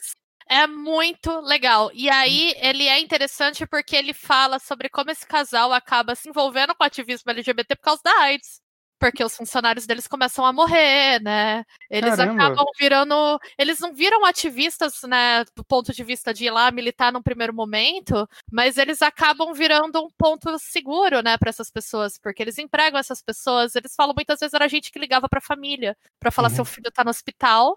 E a família dizia, pois ele que morra, não quero mais saber, sabe? Então eles veem essa rejeição muito é, é, é aquela, aquele vídeo que circula de tempos em tempos, aparece em rede social, em Twitter e tal, de 80 e pouco, 89, assim, final dos anos 80, começo dos anos 90, e, e o pessoal perguntando, né, o que, que você acha dos gays e tal. E, e, a galera na rua falando, não, eu não me importo, eu espero que, que, eles morram mesmo, mesmo tem que matar mesmo. E o pessoal falando sem pudor nenhum, assim, numa entrevista. e, e foda cara, é, é, é o estigma era muito forte. Era a pior época. coisa que você podia ser, assim. Uhum. Ah, o clássico, eu ia falar, documentário tem que ver Paris is Burning, né, gente? Tá na Netflix também. É o grande Paris. Is Burning. É o documentário sobre a cultura dos bailes em Nova York nos anos 80. E se você assiste o RuPaul, tudo veio de lá. Assim. Então é importante demais assistir. Pra eu não ficar bombardeando vocês no documentário.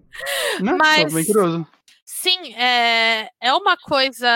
Era a pior coisa que você podia ser na mídia era você ser homossexual. Eu lembro, né? Eu cresci num, com uma família para quem isso nunca foi uma questão, né? Os meus pais isso nunca foi uma questão. É, minha mãe trabalhou como. Minha mãe é bailarina, né? Bailarina clássica e de dança acadêmica mesmo, né? Jazz, e depois ela dirigiu grupos de dança, tinha muitos amigos na área artística, né? Então a gente nunca teve um problema de convivência com pessoas homossexuais, assim, na minha casa, jamais. Uhum. Mas eu lembro dos meus pais contando para mim, quando eu era criança, que o Fred Mercury era homossexual e morreu de AIDS. E imediatamente falando, é, isso tem um estigma muito pesado, né? Mas não deveria ter, assim.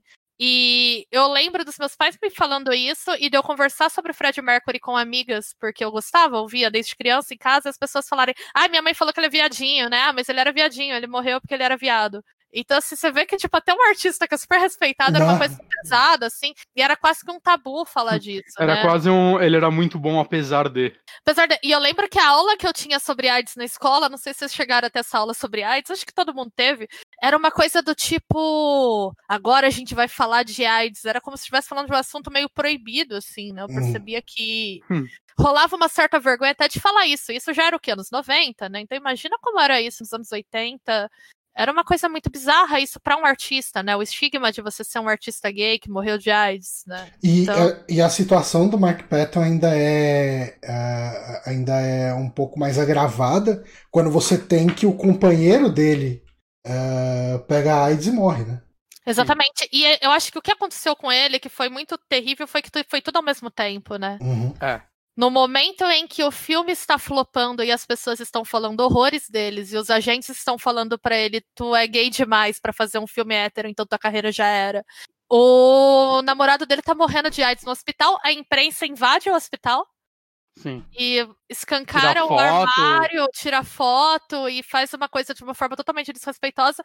E eu acho é que engraçado, né, que é, a, gente olhando hoje à distância, né, parece que o Mike Patton ele só foi um ator que nunca foi conhecido, né? Ele, ah, ele fez um filme e não deu certo, sumiu. Quando, né, esse filme ele salvou a produtora de uma falência, ele foi um negócio gigantesco, ele deu mais dinheiro que o primeiro. O nome dele ficou escancarado em tudo que é lugar. E, Uhum. e ele foi um dos alvos grandes da imprensa americana. Sim, sim. Né? Eu não tinha noção de que tinha- escalado a esse ponto. Pra mim, era só um caso de, tipo, fãs chato. E, e a história Sabe? dele é muito biz... Cara, é muito triste a história dele, porque é um lance muito do céu e inferno. Porque ele sai da cidade ali onde ele morava, sem apoio do pai, né? é, Tipo, sem apoio da família.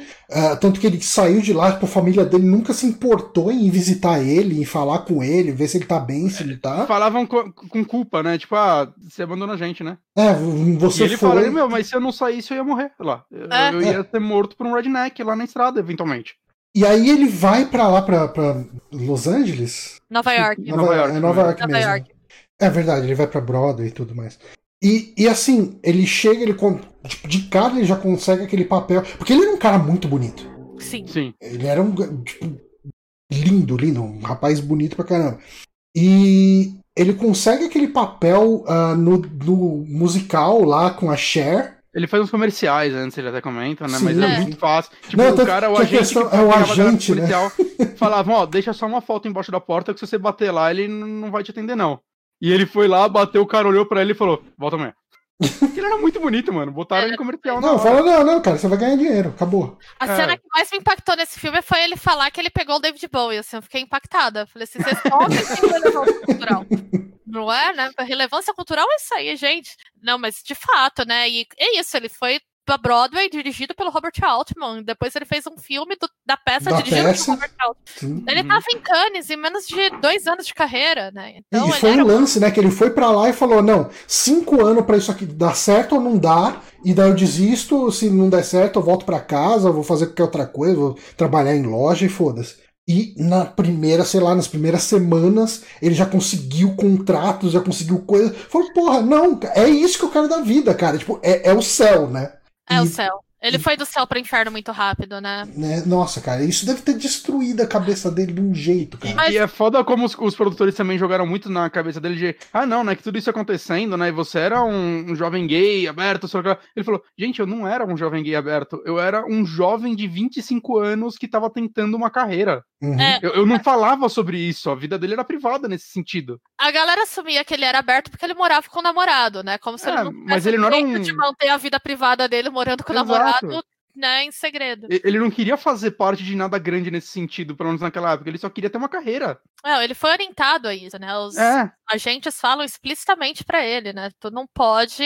As pessoas davam as roupas pra ele e falavam: você vai vestir isso aqui no teste e você vai se portar de determinada forma, né? Uhum. Então, uhum. Mas é, eu vi ele dando uma entrevista que ele falou que ao mesmo tempo que ele não era aberto, na hora que tudo desmoronou, ele não fez questão de esconder também. E eu acho que essa postura combativa dele também foi determinante, porque ele é uma pessoa bastante combativa, né? Ele virou um ativista. Sim. uhum. Ele Mas é agora, né? forte. Porque ele sumiu. Ele né? sumiu, mas ele eu foi acho morar que, no México. mas eu acho que foi pra se tratar, né? Não foi, ele não Hum, não, porque ele ficou lá até acharem ele. É, Tipo, quando foram gravar aquele documentário Never Never Sleep Sleep Again. Again, em 2010, isso. é, é, foi quando- ninguém achava ele e contrataram um detetive particular e o cara encontrou ele lá. E aí ele até ele comenta que ele falou: Eu vou gravar esse documentário, que é um documentário, pra quem não sabe, que quer entrevistar todo mundo que participou de todos os filmes, né, todos, todo o elenco vivo Tem e produção. quatro horas, né, esse documentário? Eu fui assistir esse documentário, ele tem quatro horas, mas eu ainda vou assistir ele. Caramba. E ele falou: Eu só vou gravar isso se vocês me deixarem confrontar o roteirista lá, o. Esqueci o nome dele. Da- David O Chastain. David. Ele falou: Eu quero que vocês me botem pra confrontar esse cara. Aí eu topo. Ah, Parece que aparentemente não deu certo. Não, ele não confrontou o cara, né? Não, não conseguiram colocar os dois juntos. Acho que o roteirista não aceitou. Né, mas ele participou do documentário mesmo assim. Mas foi só aí que ele falou que ele começou a ver que o filme começou a ser aceito por comunidades diferentes. Né? Ele se tornou um sucesso cult e acho que foi só aí. Então é tipo coisa de 10 anos pra cá Isso é que esse cara voltou. Isso é muito comum, né, na cena queer, na cena nerd queer, por assim dizer, né, de fãs é, LGBT, que essa coisa da ressignificação, porque tem pouquíssimas produções que falam sobre temas que vão ressonar com a comunidade, né, sobre culpa, sobre ter que esconder coisas, sobre ser incompreendido da família, né, então tem esse movimento de, esse movimento de ressignificação muito forte, mas eu sinto que ele é uma coisa dos anos 90 pra cá que se intensificou porque ficou mais fácil para você formar essas comunidades. Eu Uhum. vi uma vez que isso até tem acontecido muito com Sailor Moon, né? Muita. Sailor Moon acabou virando um símbolo LGBT. Ah, é? Não sabia. É, e tem, tem coisas no anime, né? Tem um casal de meninas, mas é, tem, algumas dublagens colocavam elas como primas, né? não, não colocavam elas como namoradas, e enfim. E isso tem sido muito ressignificado, virado uma bandeira. Ainda lá tava mais, mas é, alguns, muitos filmes como a Hora do Pesadelo 2 estão passando por esse processo e essa comunidade é uma comunidade que acolhe muito fervorosamente, né? Esses Sim. atores. Eles vão atrás e eles promovem eventos. Nossa, cara, no, os- no- no documentário, os eventos que você vê o Mark Patton indo e, e, tipo, com drags, ah, é vestida de drag vestida de, de, de Fred Krueger. Cara, e- ele é um herói. Drag é uma assim, diretora de cinema, se eu não me engano, também. É, Ah, incrível, eu não a conheço. não conheço. É, eu, eu não sei se é essa ou é uma outra que aparece também no documentário. Eu baixei um filme dela depois de ver esse documentário, inclusive. E Mas eu acho-. Eu acho muito interessante como quando no final, aquela sequência final do documentário em que os eles entrevistam homens gays que, que falam por que eles gostam tanto do filme, Uhum. eles dão as razões pra se identificar com o filme, que são as razões que geralmente os meninos héteros adolescentes se identificam com os filmes slashers, com os Final Girls, que eles falam: "Ah, eu nunca tinha tido a oportunidade de ver tantos homens seminus no cinema, né?" E isso acontece muito no filme, né? Ah, porque ele é um herói com quem eu pude me identificar, né? Essa, o, o sofrimento dele é uma coisa que ressoa em mim. Então eu me senti muito fortalecido. Eu acho muito legal o momento que um ator, um, um fã fala: Ah, eu sempre vi esses filmes de Final Girls e eu sempre soube que eu ia ser uma delas. né? Eu sempre quis ser uma dessas meninas, assim, eu me identificava com elas. E aí chega um homem, né, assumindo esse papel para esses meninos, né? Isso gera É, identi- Então- identificação, né? Total. E ele passa por uma jornada de crescimento. Eu acho que apesar de, do, do discurso homofóbico que tá no filme, como eu brinquei a história da figura gay, né? Porque a Nancy, a Nancy não, a Lisa, A Lisa. Que, que acaba sendo, não, ela salva, ela liberta ele pelo poder do amor, por assim dizer. Que é uma coisa meio anti-Fred, né? Se for parar pra pensar, não é bem assim, né? Que É, Eu acho que tem. funciona. Eu acho que a relação dos dois é uma coisa que não, que não dá pra comprar em nenhum momento do filme. É, então. Eu acho que você compra no começo quando eles são só amigos. Eu acho que Não, sim, sim, sim. Eu falo ela uma, eu falo dele uma relação. ele. Pra Eu ela. falo uma relação amorosa entre os dois. Eu não consigo comprar. Eu consigo amizade comprar deles- o amigo gay. Eu Sim. consigo comprar um amigo gay muito fácil ali, mas o casal não dá ali, né? A amizade deles ela é bem interessante. Se fosse uma Total. amizade, né, mantida, Uhum. porque inclusive tem uma coisa do apoio que ela dá a ele que é muito legal, né? Sim. Uhum. Se fosse construída de outra forma. Mas eu acho que, apesar disso, ele é um filme que fica muito ambíguo, né? Porque ele mostra que o sofrimento da repressão é muito intenso. E que você se identifica com ele, então ele não é ridicularizado, né? Mesmo Uhum. nas cenas em que ele grita tal, é, tudo bem, tem esse incômodo que eu falei por conta dele estar assumindo um lugar no cinema de terror que tradicionalmente é um lugar feminino, não é o lugar dos homens. Mas você se identifica com a jornada dele, até, e isso é mérito muito também do, Mark Patton ser muito bom ator. Uhum. Porque quando você olha esse filme em retrospectiva e todos os problemas que ele teve nesse sentido, do diretor, do roteirista não, não querer assumir o que ele escreveu, qualquer outro ator ali poderia ter feito um filme muito problemático, assim. Poderia ter ficado ridículo de fato. Né? Não ridículo por razões homofóbicas, como as pessoas Sim. acham, mas ridículo mesmo. E ele segura muito bem. É, então eu acho que. Eu acho que e- esse filme ele pedia esse perfil de ator do cara do bonitinho inocente. Não, não podia ser um, um- não podia ser um cara macho pra essa história. Tipo, Exatamente. não, não- não ia funcionar, ninguém ia comprar, né? Porque o lugar Uhum. do cara macho no filme Slasher, inclusive, é do cara que morre. É. É. Né? Tirando, se- talvez, sei lá, The Evil Dead, que é uma baita galhofa, né? Que o Ash acaba tendo um pouco disso. Mas, assim. mas as sequências, né? No, no Mas as original. sequências, No original, não, né? Ele, ele nem é tão protagonista no original. Se você pegar bem aquele amigo loirinho dele, tem uma participação bem maior nas primeiras cenas. Uhum. O- o ele é o amigo. Ele é o amigo, o amigo bobo que tá lá, basicamente. Sim, e, e o engraçado da sobrevivência dele é justamente que parece a menos provável, né? Em alguns Uhum. momentos, porque ele é muito trouxa, assim, você fica, Uhum. gente. E aí depois, lógico, intensificaram isso. Então eu acho que realmente esse filme ele permite muitas leituras, né? E ele, ele se, se ele foi feito de fato como um filme homofóbico, né? Como o David Chaskin quer dizer que é, eu acho que ele falha muito por Falha. ter um personagem tão bem construído. Uhum. E que bom que ele falha, né? Uhum. Mas, mas eu sinto que é tipo. Não sei se vocês sentiram também, mas parece que o, a mágoa do Jesse não é nem só desse cara, né? Ele. é- Eu sinto uma mágoa com todo o elenco e todo, todo mundo que participou desse filme com ele, tipo, de abandono, assim. Ele foi jogado numa quando- armadilha, né? Até quando eles se reencontram lá e tudo mais, eles se cumprimentam, e o, o cara que faz o amigo dele tenta puxar mais papo lá. Mas, mas, mas não sei vocês, é, no documentário eu me senti muito desconfortável em toda a cena que ele tava com o resto da galera. Eu também. Como se É. fossem pessoas tentando agir que tava tudo bem. Porque E que eles não casa têm nada a ver com o que É, é, aconteceu. são pessoas querendo agir, fingindo que tá tudo bem, porque sabem que tá sendo gravado um documentário sobre a vida daquele cara. Exatamente. É, Eu não sei se a situação fosse outra, Também ia ter acho qualquer tipo de esforço de entender o que, que esse cara passou, o drama que ele passou por todos esses anos. E nisso, principalmente o diretor, né? Ele, ele, ele me dá raiva nesse filme, cara. Ele me dá raiva, porque ele mete o louco. Na hora que É, ele fala, eu não sabia que era uma boate gay, que o próprio elenco se indigna e fala assim, como tu não sabia? Não, e tanto, tanto que ele deu a pior resposta possível, que é, ah, não, agora que vocês falaram, eu lembrei, eu realmente sabia. que? Cara, Eu adoro a hora que ele fala assim, não, mas não foi escrito como uma boate gay, foi escrito como uma boate de travestis. Aí isso fica claro, porque isso muda totalmente, né? O questionamento Nossa, que está sendo feito aqui. E o, Mas agora- o confronto final é com o diretor ou com o roteirista? roteirista. É, essa Eu, eu foi- acho o confronto com o diretor mais, é, mais interessante do que o confronto com o, o, o roteirista. Porque assim, o confronto com o roteirista rola um lance da, da catarse que o Mark Patton precisava. Ele, tipo, ele tava amargurando aquilo por muito tempo e, ele E o precisava Ele jogar. dá umas nele, né, de certa forma, né, quando ele, ah, mas ninguém me falou que eu não sei fazer isso, ele, mas esse não era o meu trabalho, esse era o trabalho do diretor. É, então o, o, Ele, o, o roteirista ele, dá uma- dá umas invertidas. ele tava mais preparado pra esse Mas ele confronto. tava um pouco. Eu acho que ele tava um pouco aberto a, a ser aquele personagem que precisava naquela cena. Mas eu acho que o conflito com o diretor, quando o diretor chega e fala pra ele: Ó, você tá amargurando isso faz 30 anos, cara. Tipo, segue sua vida, não sei o quê. Tipo, é é uma falta de empatia. Total, E- total. e- eu, eu acho que é um conflito tão mais.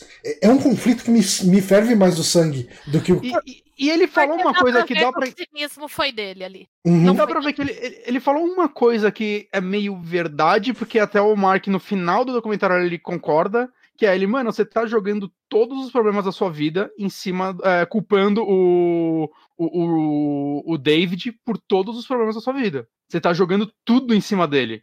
Ele sendo certo ou errado. E no final o Mark fala, é, realmente eu acho que eu coloquei um pouquinho a mais em cima dele do que eu deveria. Não é culpa dele que meu parceiro teve AIDS, não é meu problema dele que eu, tipo, tive que fugir da minha família, sei lá né? Eu entendo isso, mas uma coisa que eu senti muito na conversa dele com o, o roteirista, né, com o David, que eu queria saber a opinião de vocês é, quando ele pede desculpas, vocês sentiram que era uma desculpa. Não, é, é desculpa, desculpa pelo mal que eu te causei ou desculpa por ter te ofendido? Eu achei que foi uma desculpa por ter te ofendido. Eu senti isso também. E eu achei uma continuidade do cringe que eu senti em todas as cenas que ele interage com o elenco, que é isso que você falou. Porque ele foi colocado numa armadilha. Eu, como eu falei, eu acredito que todo mundo sabia o filme que estava sendo feito. Não Também. tinha como não saber o filme que estava sendo E eu feito. acredito que todos os depoimentos que ele deu, no, o, o roteirista principalmente deu nos anos 80 e 90, não era brincadeira, não. Não, eu também acho que não era brincadeira. Poderia não ser sério ele falar, ah, eu fiz o filme pra ser um filme homofóbico. Ele pode não ter feito o filme pra isso. Mas, Mas a coloca- resposta dele lá foi pra se defender e não pra zoar. Exatamente. E o que ele colo... e que ele coloca a homossexualidade como uma objeção,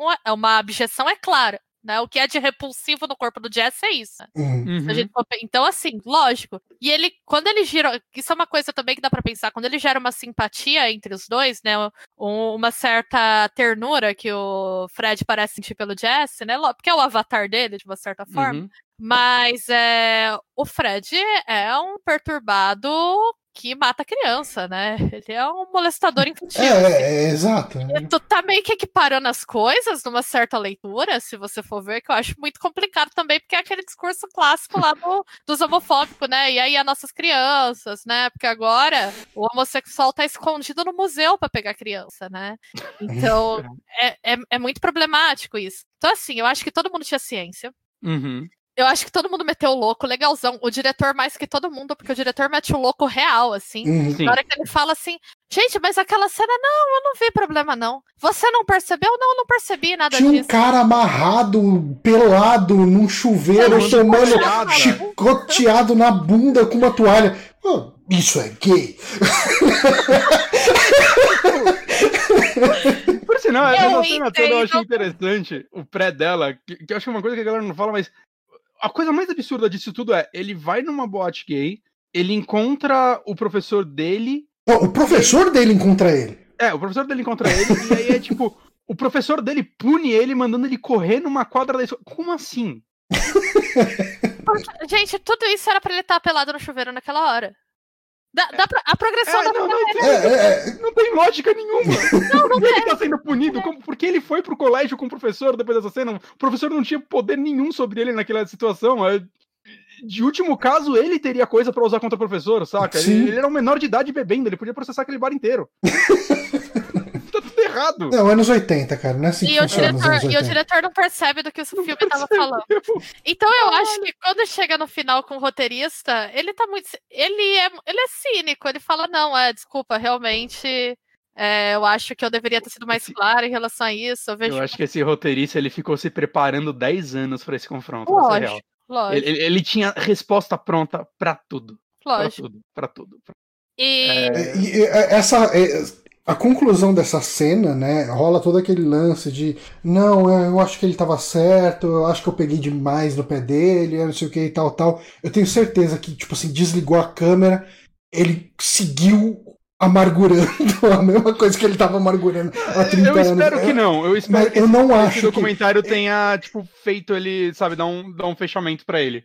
Pro ator, Eu, eu porque- torço pra que dê, eu vi mas eu, ele não tava teria. o- outros trabalhos agora, né? Ele tá fazendo outros trabalhos, então. Ele fez um MTV. Eu, eu tentei, eu mandei pro Johnny uma cena desse MTV com ele.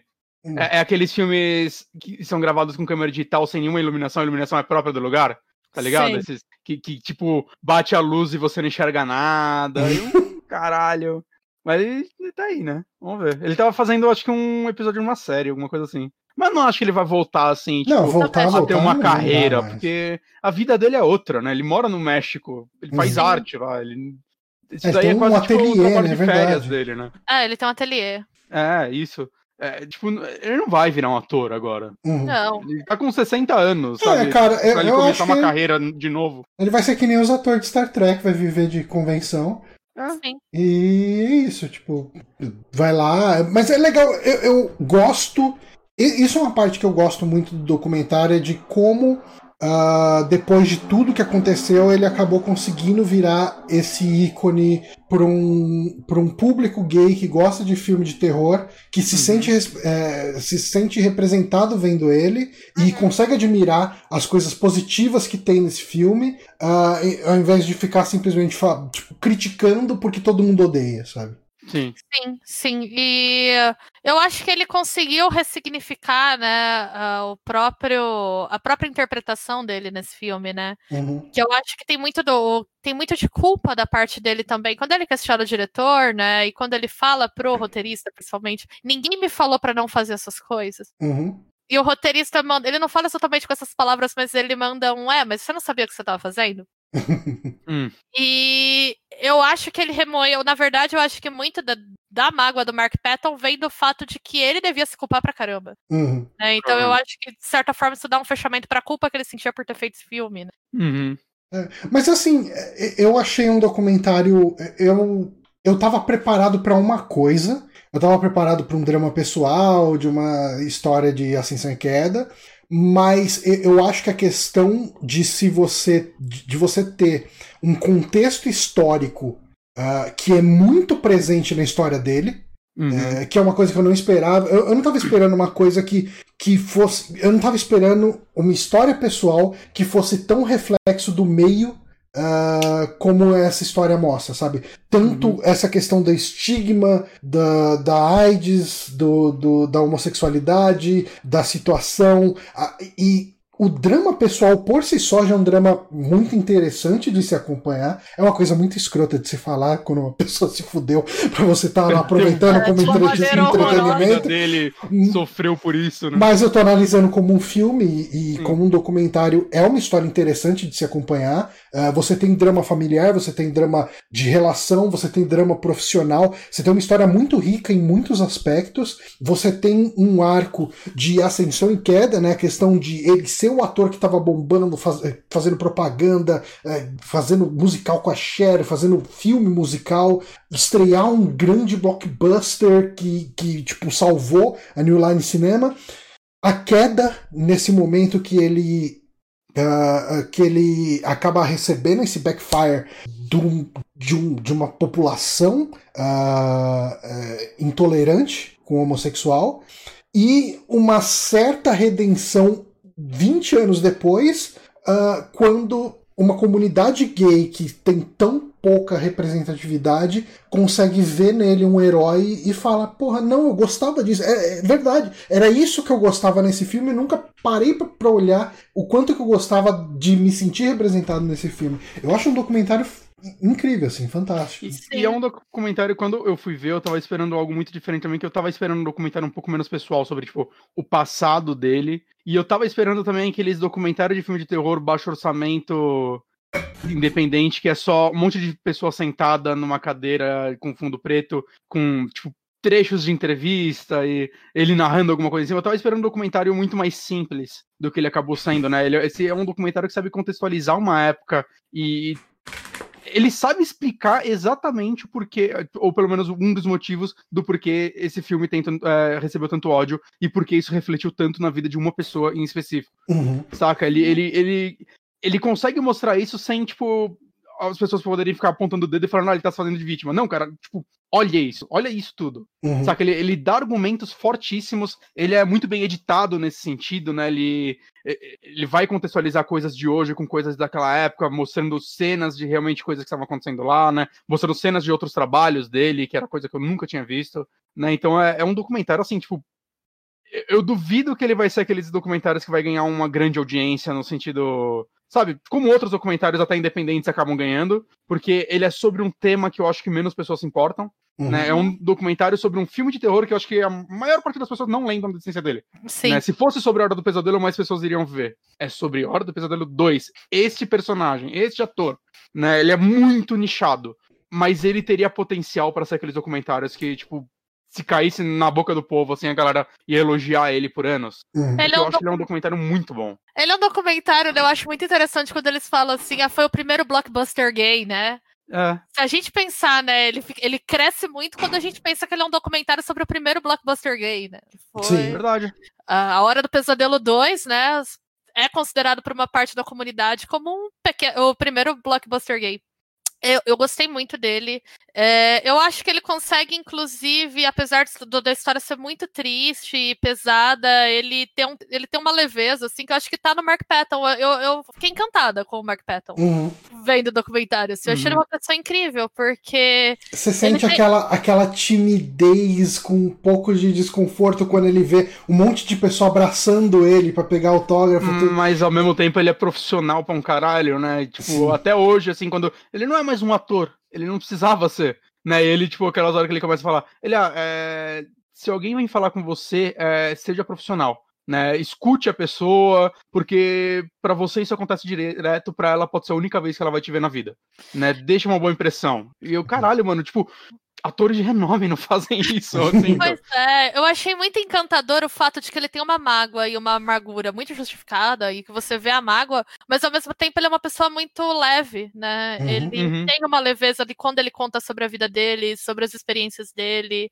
E ele passou, ele foi maltratado por Hollywood das piores maneiras, né? Ele foi colocado Sim. numa armadilha pelo próprio estúdio, pelos próprios agentes. Ele, na hora que tudo deu errado, ele foi o bode expiatório. Ele teve a imprensa invadindo o quarto do namorado dele no hospital Uhum. usando ele Incrível, para basicamente. isso, né? Ele foi encurralado por um jornalista que se passou por um amigo para conseguir informações sobre o namorado e invadiu o quarto Sim. do hospital do cara em que ele tava lá com HIV, né? Agonizando de AIDS. Gente, E, e no- e ainda tem a questão que a gente nem comentou aqui, que no momento que o, o namorado dele ficou. ah, eu acho que era até um pouco antes dele ficar ruim, mas ele foi obrigado a se afastar do namorado numa situação muito desgraçada também. Uhum. Sim, então assim, ele foi maltratado pela indústria de Hollywood das piores maneiras, né? Uhum. Eu acho que o que ele passou é uma coisa que nenhum ator hétero passaria e Não. me- poucos atores passaram. É uma coisa E- muito. Isso Horrível. sem falar da parte da saúde dele, né? Que ele teve 35 doenças ao mesmo tempo, quase morreu. Uhum. Sozinho, né? né? Teve, tem HIV, teve câncer, tipo, e um tratamento de um anulava o do outro. A tuberculose, né, que ele teve no Tuberculose. Caralho, mano. Enquanto isso, ele salvou a New Line, né? Então. Ele, não E, deve ter- ele próprio não deve ter visto muito dinheiro disso daí, não. exatamente. E ele ainda tem um olhar carinhoso sobre Hollywood e sobre os fãs, e sobre as convenções, e sobre o cinema de terror em E- si. Eu, eu achei muito encantador, assim. E ele parece que ele foi um cara que, tipo, mesmo antes dele voltar pra mídia e tudo mais, é, mesmo com toda essa amargura, ele conseguiu encontrar alguma paz, né? Ele Uhum. Sim, começou uma vida nova. sim. né, num lugar afastado disso tudo e ele não queria ser encontrado e durante décadas ele conseguiu isso, né? Então, e parece que ele conseguiu, né? Ele, ele teve uma paz, pelo menos na vida dele, depois disso tudo. E ele. E E é, é difícil. e é engraçado como ele, asso- ele assume o filme, né? Ele fala, não, eu tenho orgulho do filme que eu fiz, né? Se Uhum. eu grito, se eu grito como uma mulher, né, eu tenho orgulho disso. Uhum. Eu, eu, tudo- eu fui muito bem pago pra fazer isso, assim. Então eu tô Uhum. feliz, Ah, assim. e, e- e toda a questão da dancinha, né? De que ele virava e falava, ah, por que você não falou pra eu não fazer isso? Por que não sei o que e tal? Ao mesmo tempo é o negócio que, tipo, nas convenções o pessoal pede pra ele fazer a dancinha. Vai, pega a, a- caneta, né? A cena da caneta dele pegando ali. Tipo, virou, viraram momentos icônicos dos quais ele teve vergonha por muito tempo e hoje ele assume isso e, e faz na convenção e curtindo, amarradão e foda-se. Vamos lá. Eu acho mal triste que, tipo, não existem essas convenções aqui no Brasil, né? Tipo, Tentaram fazer uma de terror, né? Mas foi flopadinha. Foi ano passado. Deixa eu lembrar o nome dela. ah, eu, eu fui. O horror alguma coisa? HorrorCon, acho que foi, né? Eu fui. Nossa, eu fui. aquele que o pessoal começou a xingar as menininhas de K-pop. É. Foi, foi. Caralho, que dó. No meio do show delas acabou a força. Ai, Foi um gente. desleixo, eu tava lá. É, eu soube que assim, foi muito mal organizado em estrutura, mas assim, eu lembro que quando eu vi é, a propaganda do evento, eu achei muito legal, porque eles É. trouxeram algum grupo de Dark Wave aí que eu gosto, acho que foi o, The Mi- o Midnight Danger. Eles trouxeram E- Midnight Danger, trouxeram essas e- meninas de K-pop e. Ia monte ter a estreia de Zombieland 2 lá e não deu certo.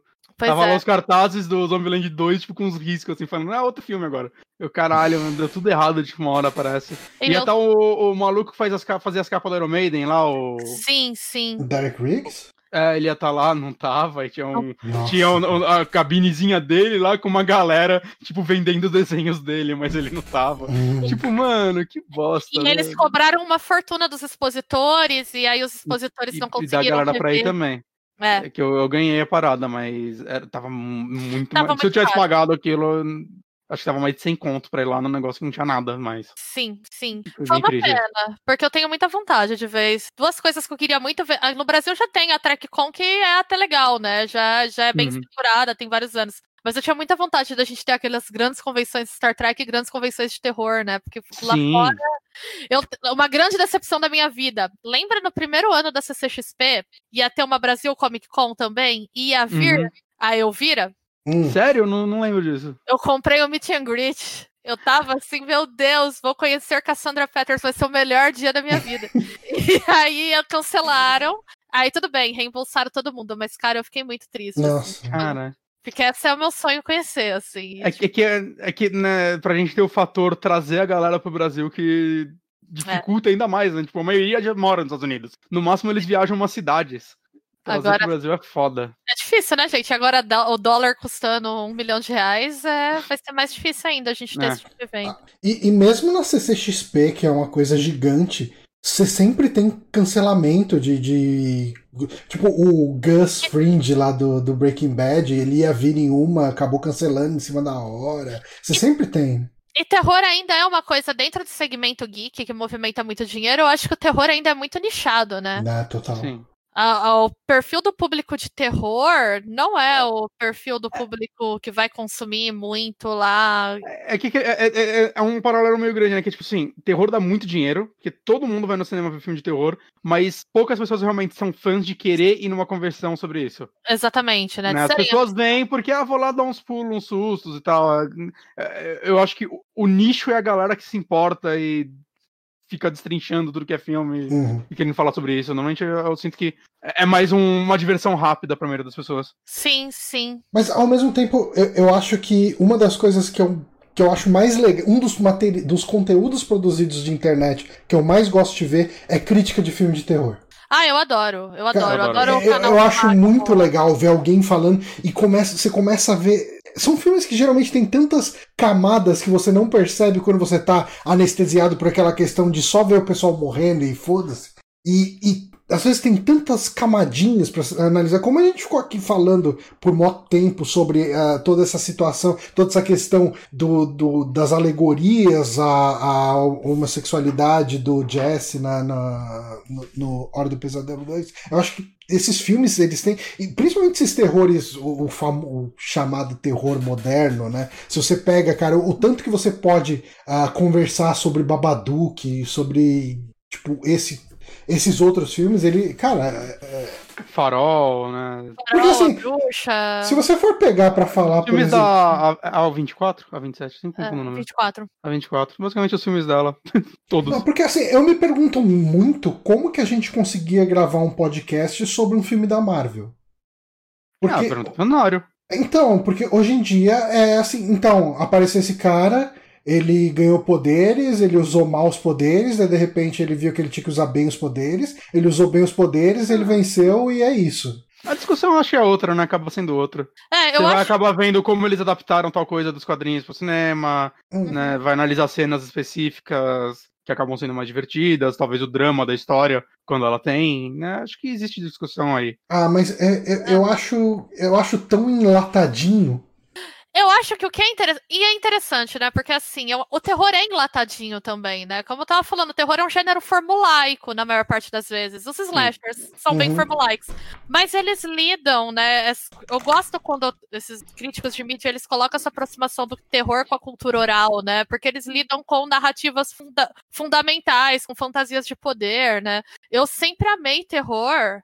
É, eu sou, eu fiz faculdade de estudos de mídia, né? Então eu estudei todo o cinema cabeçudo francês aí. que- e eu nada, eu adoro filme cult também, não tenho problema com isso. o terror não. francês é muito bom, normalmente É, bem visceral. Martyrs, é, qual o nome do outro da menina que é canibal lá? Raw. Ah. Raw, Raw é muito bom. É bom. Mas é, eu acho que pra mim o terror sempre foi o gênero mais importante que tem, lógico, é uma fã falando, porque pra mim não tem mais, nada mais importante do que falar sobre medo, sobre os medos profundos das pessoas, sabe? E, e é acho- um gênero que consegue ser experimental fácil, né? Ele consegue, desde criar técnicas cinematográficas, mesmo como você pagou o Evil Dead, as coisas que o Sam Raimi fez de, de pontos de vista e tal. né? Aqueles cortes rápidos também, né? Ou até, tipo. Cara, as tecnologias de prop do Tom Savini, cara, são umas sim, coisas que foram absurdas. cara. evoluindo Sim. até chegar pro Greg Nicotero hoje, que faz metade dos filmes de Hollywood. É, e eu, eu acho que é tão interessante como ele reflete momentos sociais diferentes, né? O terror, Sim. assim, por exemplo, é, é- Normalmente ele lida com medo da época, né? Ele lida com medo da época. Eu ia falar isso. A Hora do Pesadelo 2, ele só poderia ter sido feito nos anos 80, que era justamente como. Quando, com a epidemia de AIDS, né, a homossexualidade estava sendo vista como essa coisa monstruosa e aterradora, né, Uhum. que as pessoas escondem e têm potencial para te matar e matar os outros. E você pega hoje os, te- os terrores de hoje, né? Você já vai ver outros anseios aí, né? Por exemplo, Adora Bruxa, que é um filme sobre fanatismo religioso, né, basicamente. Uhum. Ou Babadook- Depressão é um assunto muito forte no terror de hoje em dia. é, Babadook, que é um filme sobre depressão, né? O Uhum. Midsommar, que é um filme sobre depressão. Hereditário, que é um filme sobre uma mãe disfuncional, né? Então. Quanto filme sobre medos de doença a gente vai ter agora no terror? Nossa, Ai, gente, vai ter uma vai explosão ver aí. uma onda, vai ver Vai. uma onda aí agora. Vai vir uma. Vai vir uma hora. Não que seja um gênero que não exista, né? Não seja constante. Não, Mas, mas agora... aí você consegue explorar isso de outras formas, por exemplo, como formas. terror, né? Não, A não sendo, tá um não necessariamente um que é viver com filme de desgraça, né? É, a Porque tá existe- fazendo um laboratório sobre isso já agora. Ah. Sobre o que é viver com medo numa pandemia. Pois é. Mas, bom, enfim, ah, eu acho que a gente pode encerrar o podcast ah, meio que dando um fechamento, principalmente sobre o filme. Acho que o, o- o- sobre o documentário a gente fez um fechamento bom. Uhum. Ahn, eu queria. Eu, eu acho que eu posso começar. Eu, como eu disse, ah, Hora do Pesadelo 2 é um filme que, quando eu era adolescente, criança talvez, enfim, eu assisti ele ele foi o que menos me marcou, porque eu acho que ele fala muito pouco com alguém que tem pouca experiência de vida. Ah, e eu era uma criança dos anos 80 que vivia em casa, brincava no quintal e era isso. Ah, então, você ter uma alegoria sobre. ah, tipo, a, a coisa que eu mais lembrava dele era a cena da piscina. E pela violência maluca de, de aquela cena confusão e tal toda. Mas eu não lembrava de mais nada do filme. Eu lembrava do primeiro, de algumas cenas incríveis, tipo a cena do, do- da cama engolindo o Johnny Depp, o sangue jorrando, ah, e, tipo, da cena do. O 2 é o com menos efeitos especiais, se você pegar também. Acho que isso ajuda a não te impactar tanto quanto você não tá é, investido no É, que ele então, quer te passar. E, e o 3 tinha lance dos Dream Warriors e tal, tudo me marca. Então, assim, eu não lembrava muito do 2. E daí a carga que eu tinha do 2 ah, de opiniões de outras pessoas é: ah, é um filme ruim, ah, é mó gay esse filme e tal. E, e daí eu nunca parei pra olhar, né? Eu nunca tinha parado, voltei pra olhar. E daí quando surgiu essa ideia do, do- do- esse papo do documentário, eu falei, cara, eh, essa deve ser uma história muito interessante, então eu quero rever o filme. E quando eu vi, eu, eu acho que ele é um filme muito bom até eh, tipo os dois primeiros terços deles. Dele. 10 minutos finais, acho que é onde ele caga. É, eu acho que ele caga assim o finalzinho, ele se perde muito, mas ainda assim eu acho que ele tem muita coisa legal no, no- nele, ah, ao ponto dele ser mais interessante do que boa parte dos slashers que tem por aí. Uhum. E Bonatti? Ah, cara, pra mim é foda, porque, tipo, é, é uma franquia, como eu disse, eu revejo de tempos em tempos. Inclusive, agora que eu, que eu vi ele, eu provavelmente vou ver o Dream Warriors e aí eu vou até o final de novo. Eu, eu, eu sempre faço isso, eu revejo todos, tirando o remake. E eu não sei, cara, assim, tirando tudo que a gente já falou aqui, eu acho que, além de tudo isso, ele é um filme muito divertido. Saca? Eu acho que esse é um ponto que as pessoas têm que martelar um pouquinho mais também. É, Uhum. ele tem um ritmo legal, ele tem personagens legais, saca? O- os diálogos entre ele e o amigo dele, principalmente, eu acho muito legais. Uma coisa que eu sempre É. gostei mais do Hora do Pesadelo que o, o Sexta-feira 13 é que Hora do Pesadelo geralmente tem menos personagens. Sim. E daí você explora melhor a relação deles. Sim. Ah, o o Sexta-feira 13 é body count, né? Tipo, é um lance de você É. botar 15 personagens ali pra você ver todos eles morrerem. E, tem personagem que nem é personagem, né? Tem, tipo, Uhum. eventualmente vai ter uma cena que é um casal dirigindo na estrada e o Jason mata eles. É. Por Sim. quê? Porque sim, saca? Tipo, eles, eles não estão envolvidos na trama de forma alguma. Tanto que eu acho que tipo, um dos melhores filmes da franquia é a parte 2. Não, o 2 E- é, o melhor, cara. É, Ah, o dois é possivelmente muito o melhor. legal, meu Deus, Uhum. eu adoro. porque ele é focado naquelas pessoas, ele já traz a mitologia do Jason. Eu acho que ele é um filme que funciona bem. Né, mas no geral é body count. E eu não Sim. vejo mal nisso. Eu me divirto com body count. Uhum. São coisas diferentes. É. é.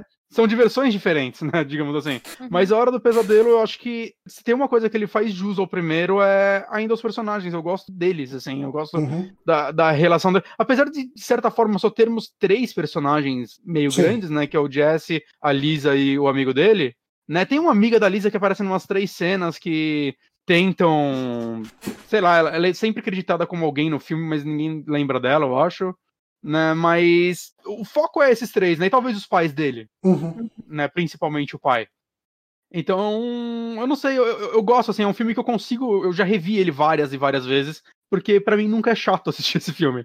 Então, tipo, sei lá, além de tudo isso que eu falei, é, se você não se interessa por esses temas, talvez é, não vá pensando que ele é só um filme que quer falar sobre esses temas, ele ainda é um, um terror legal.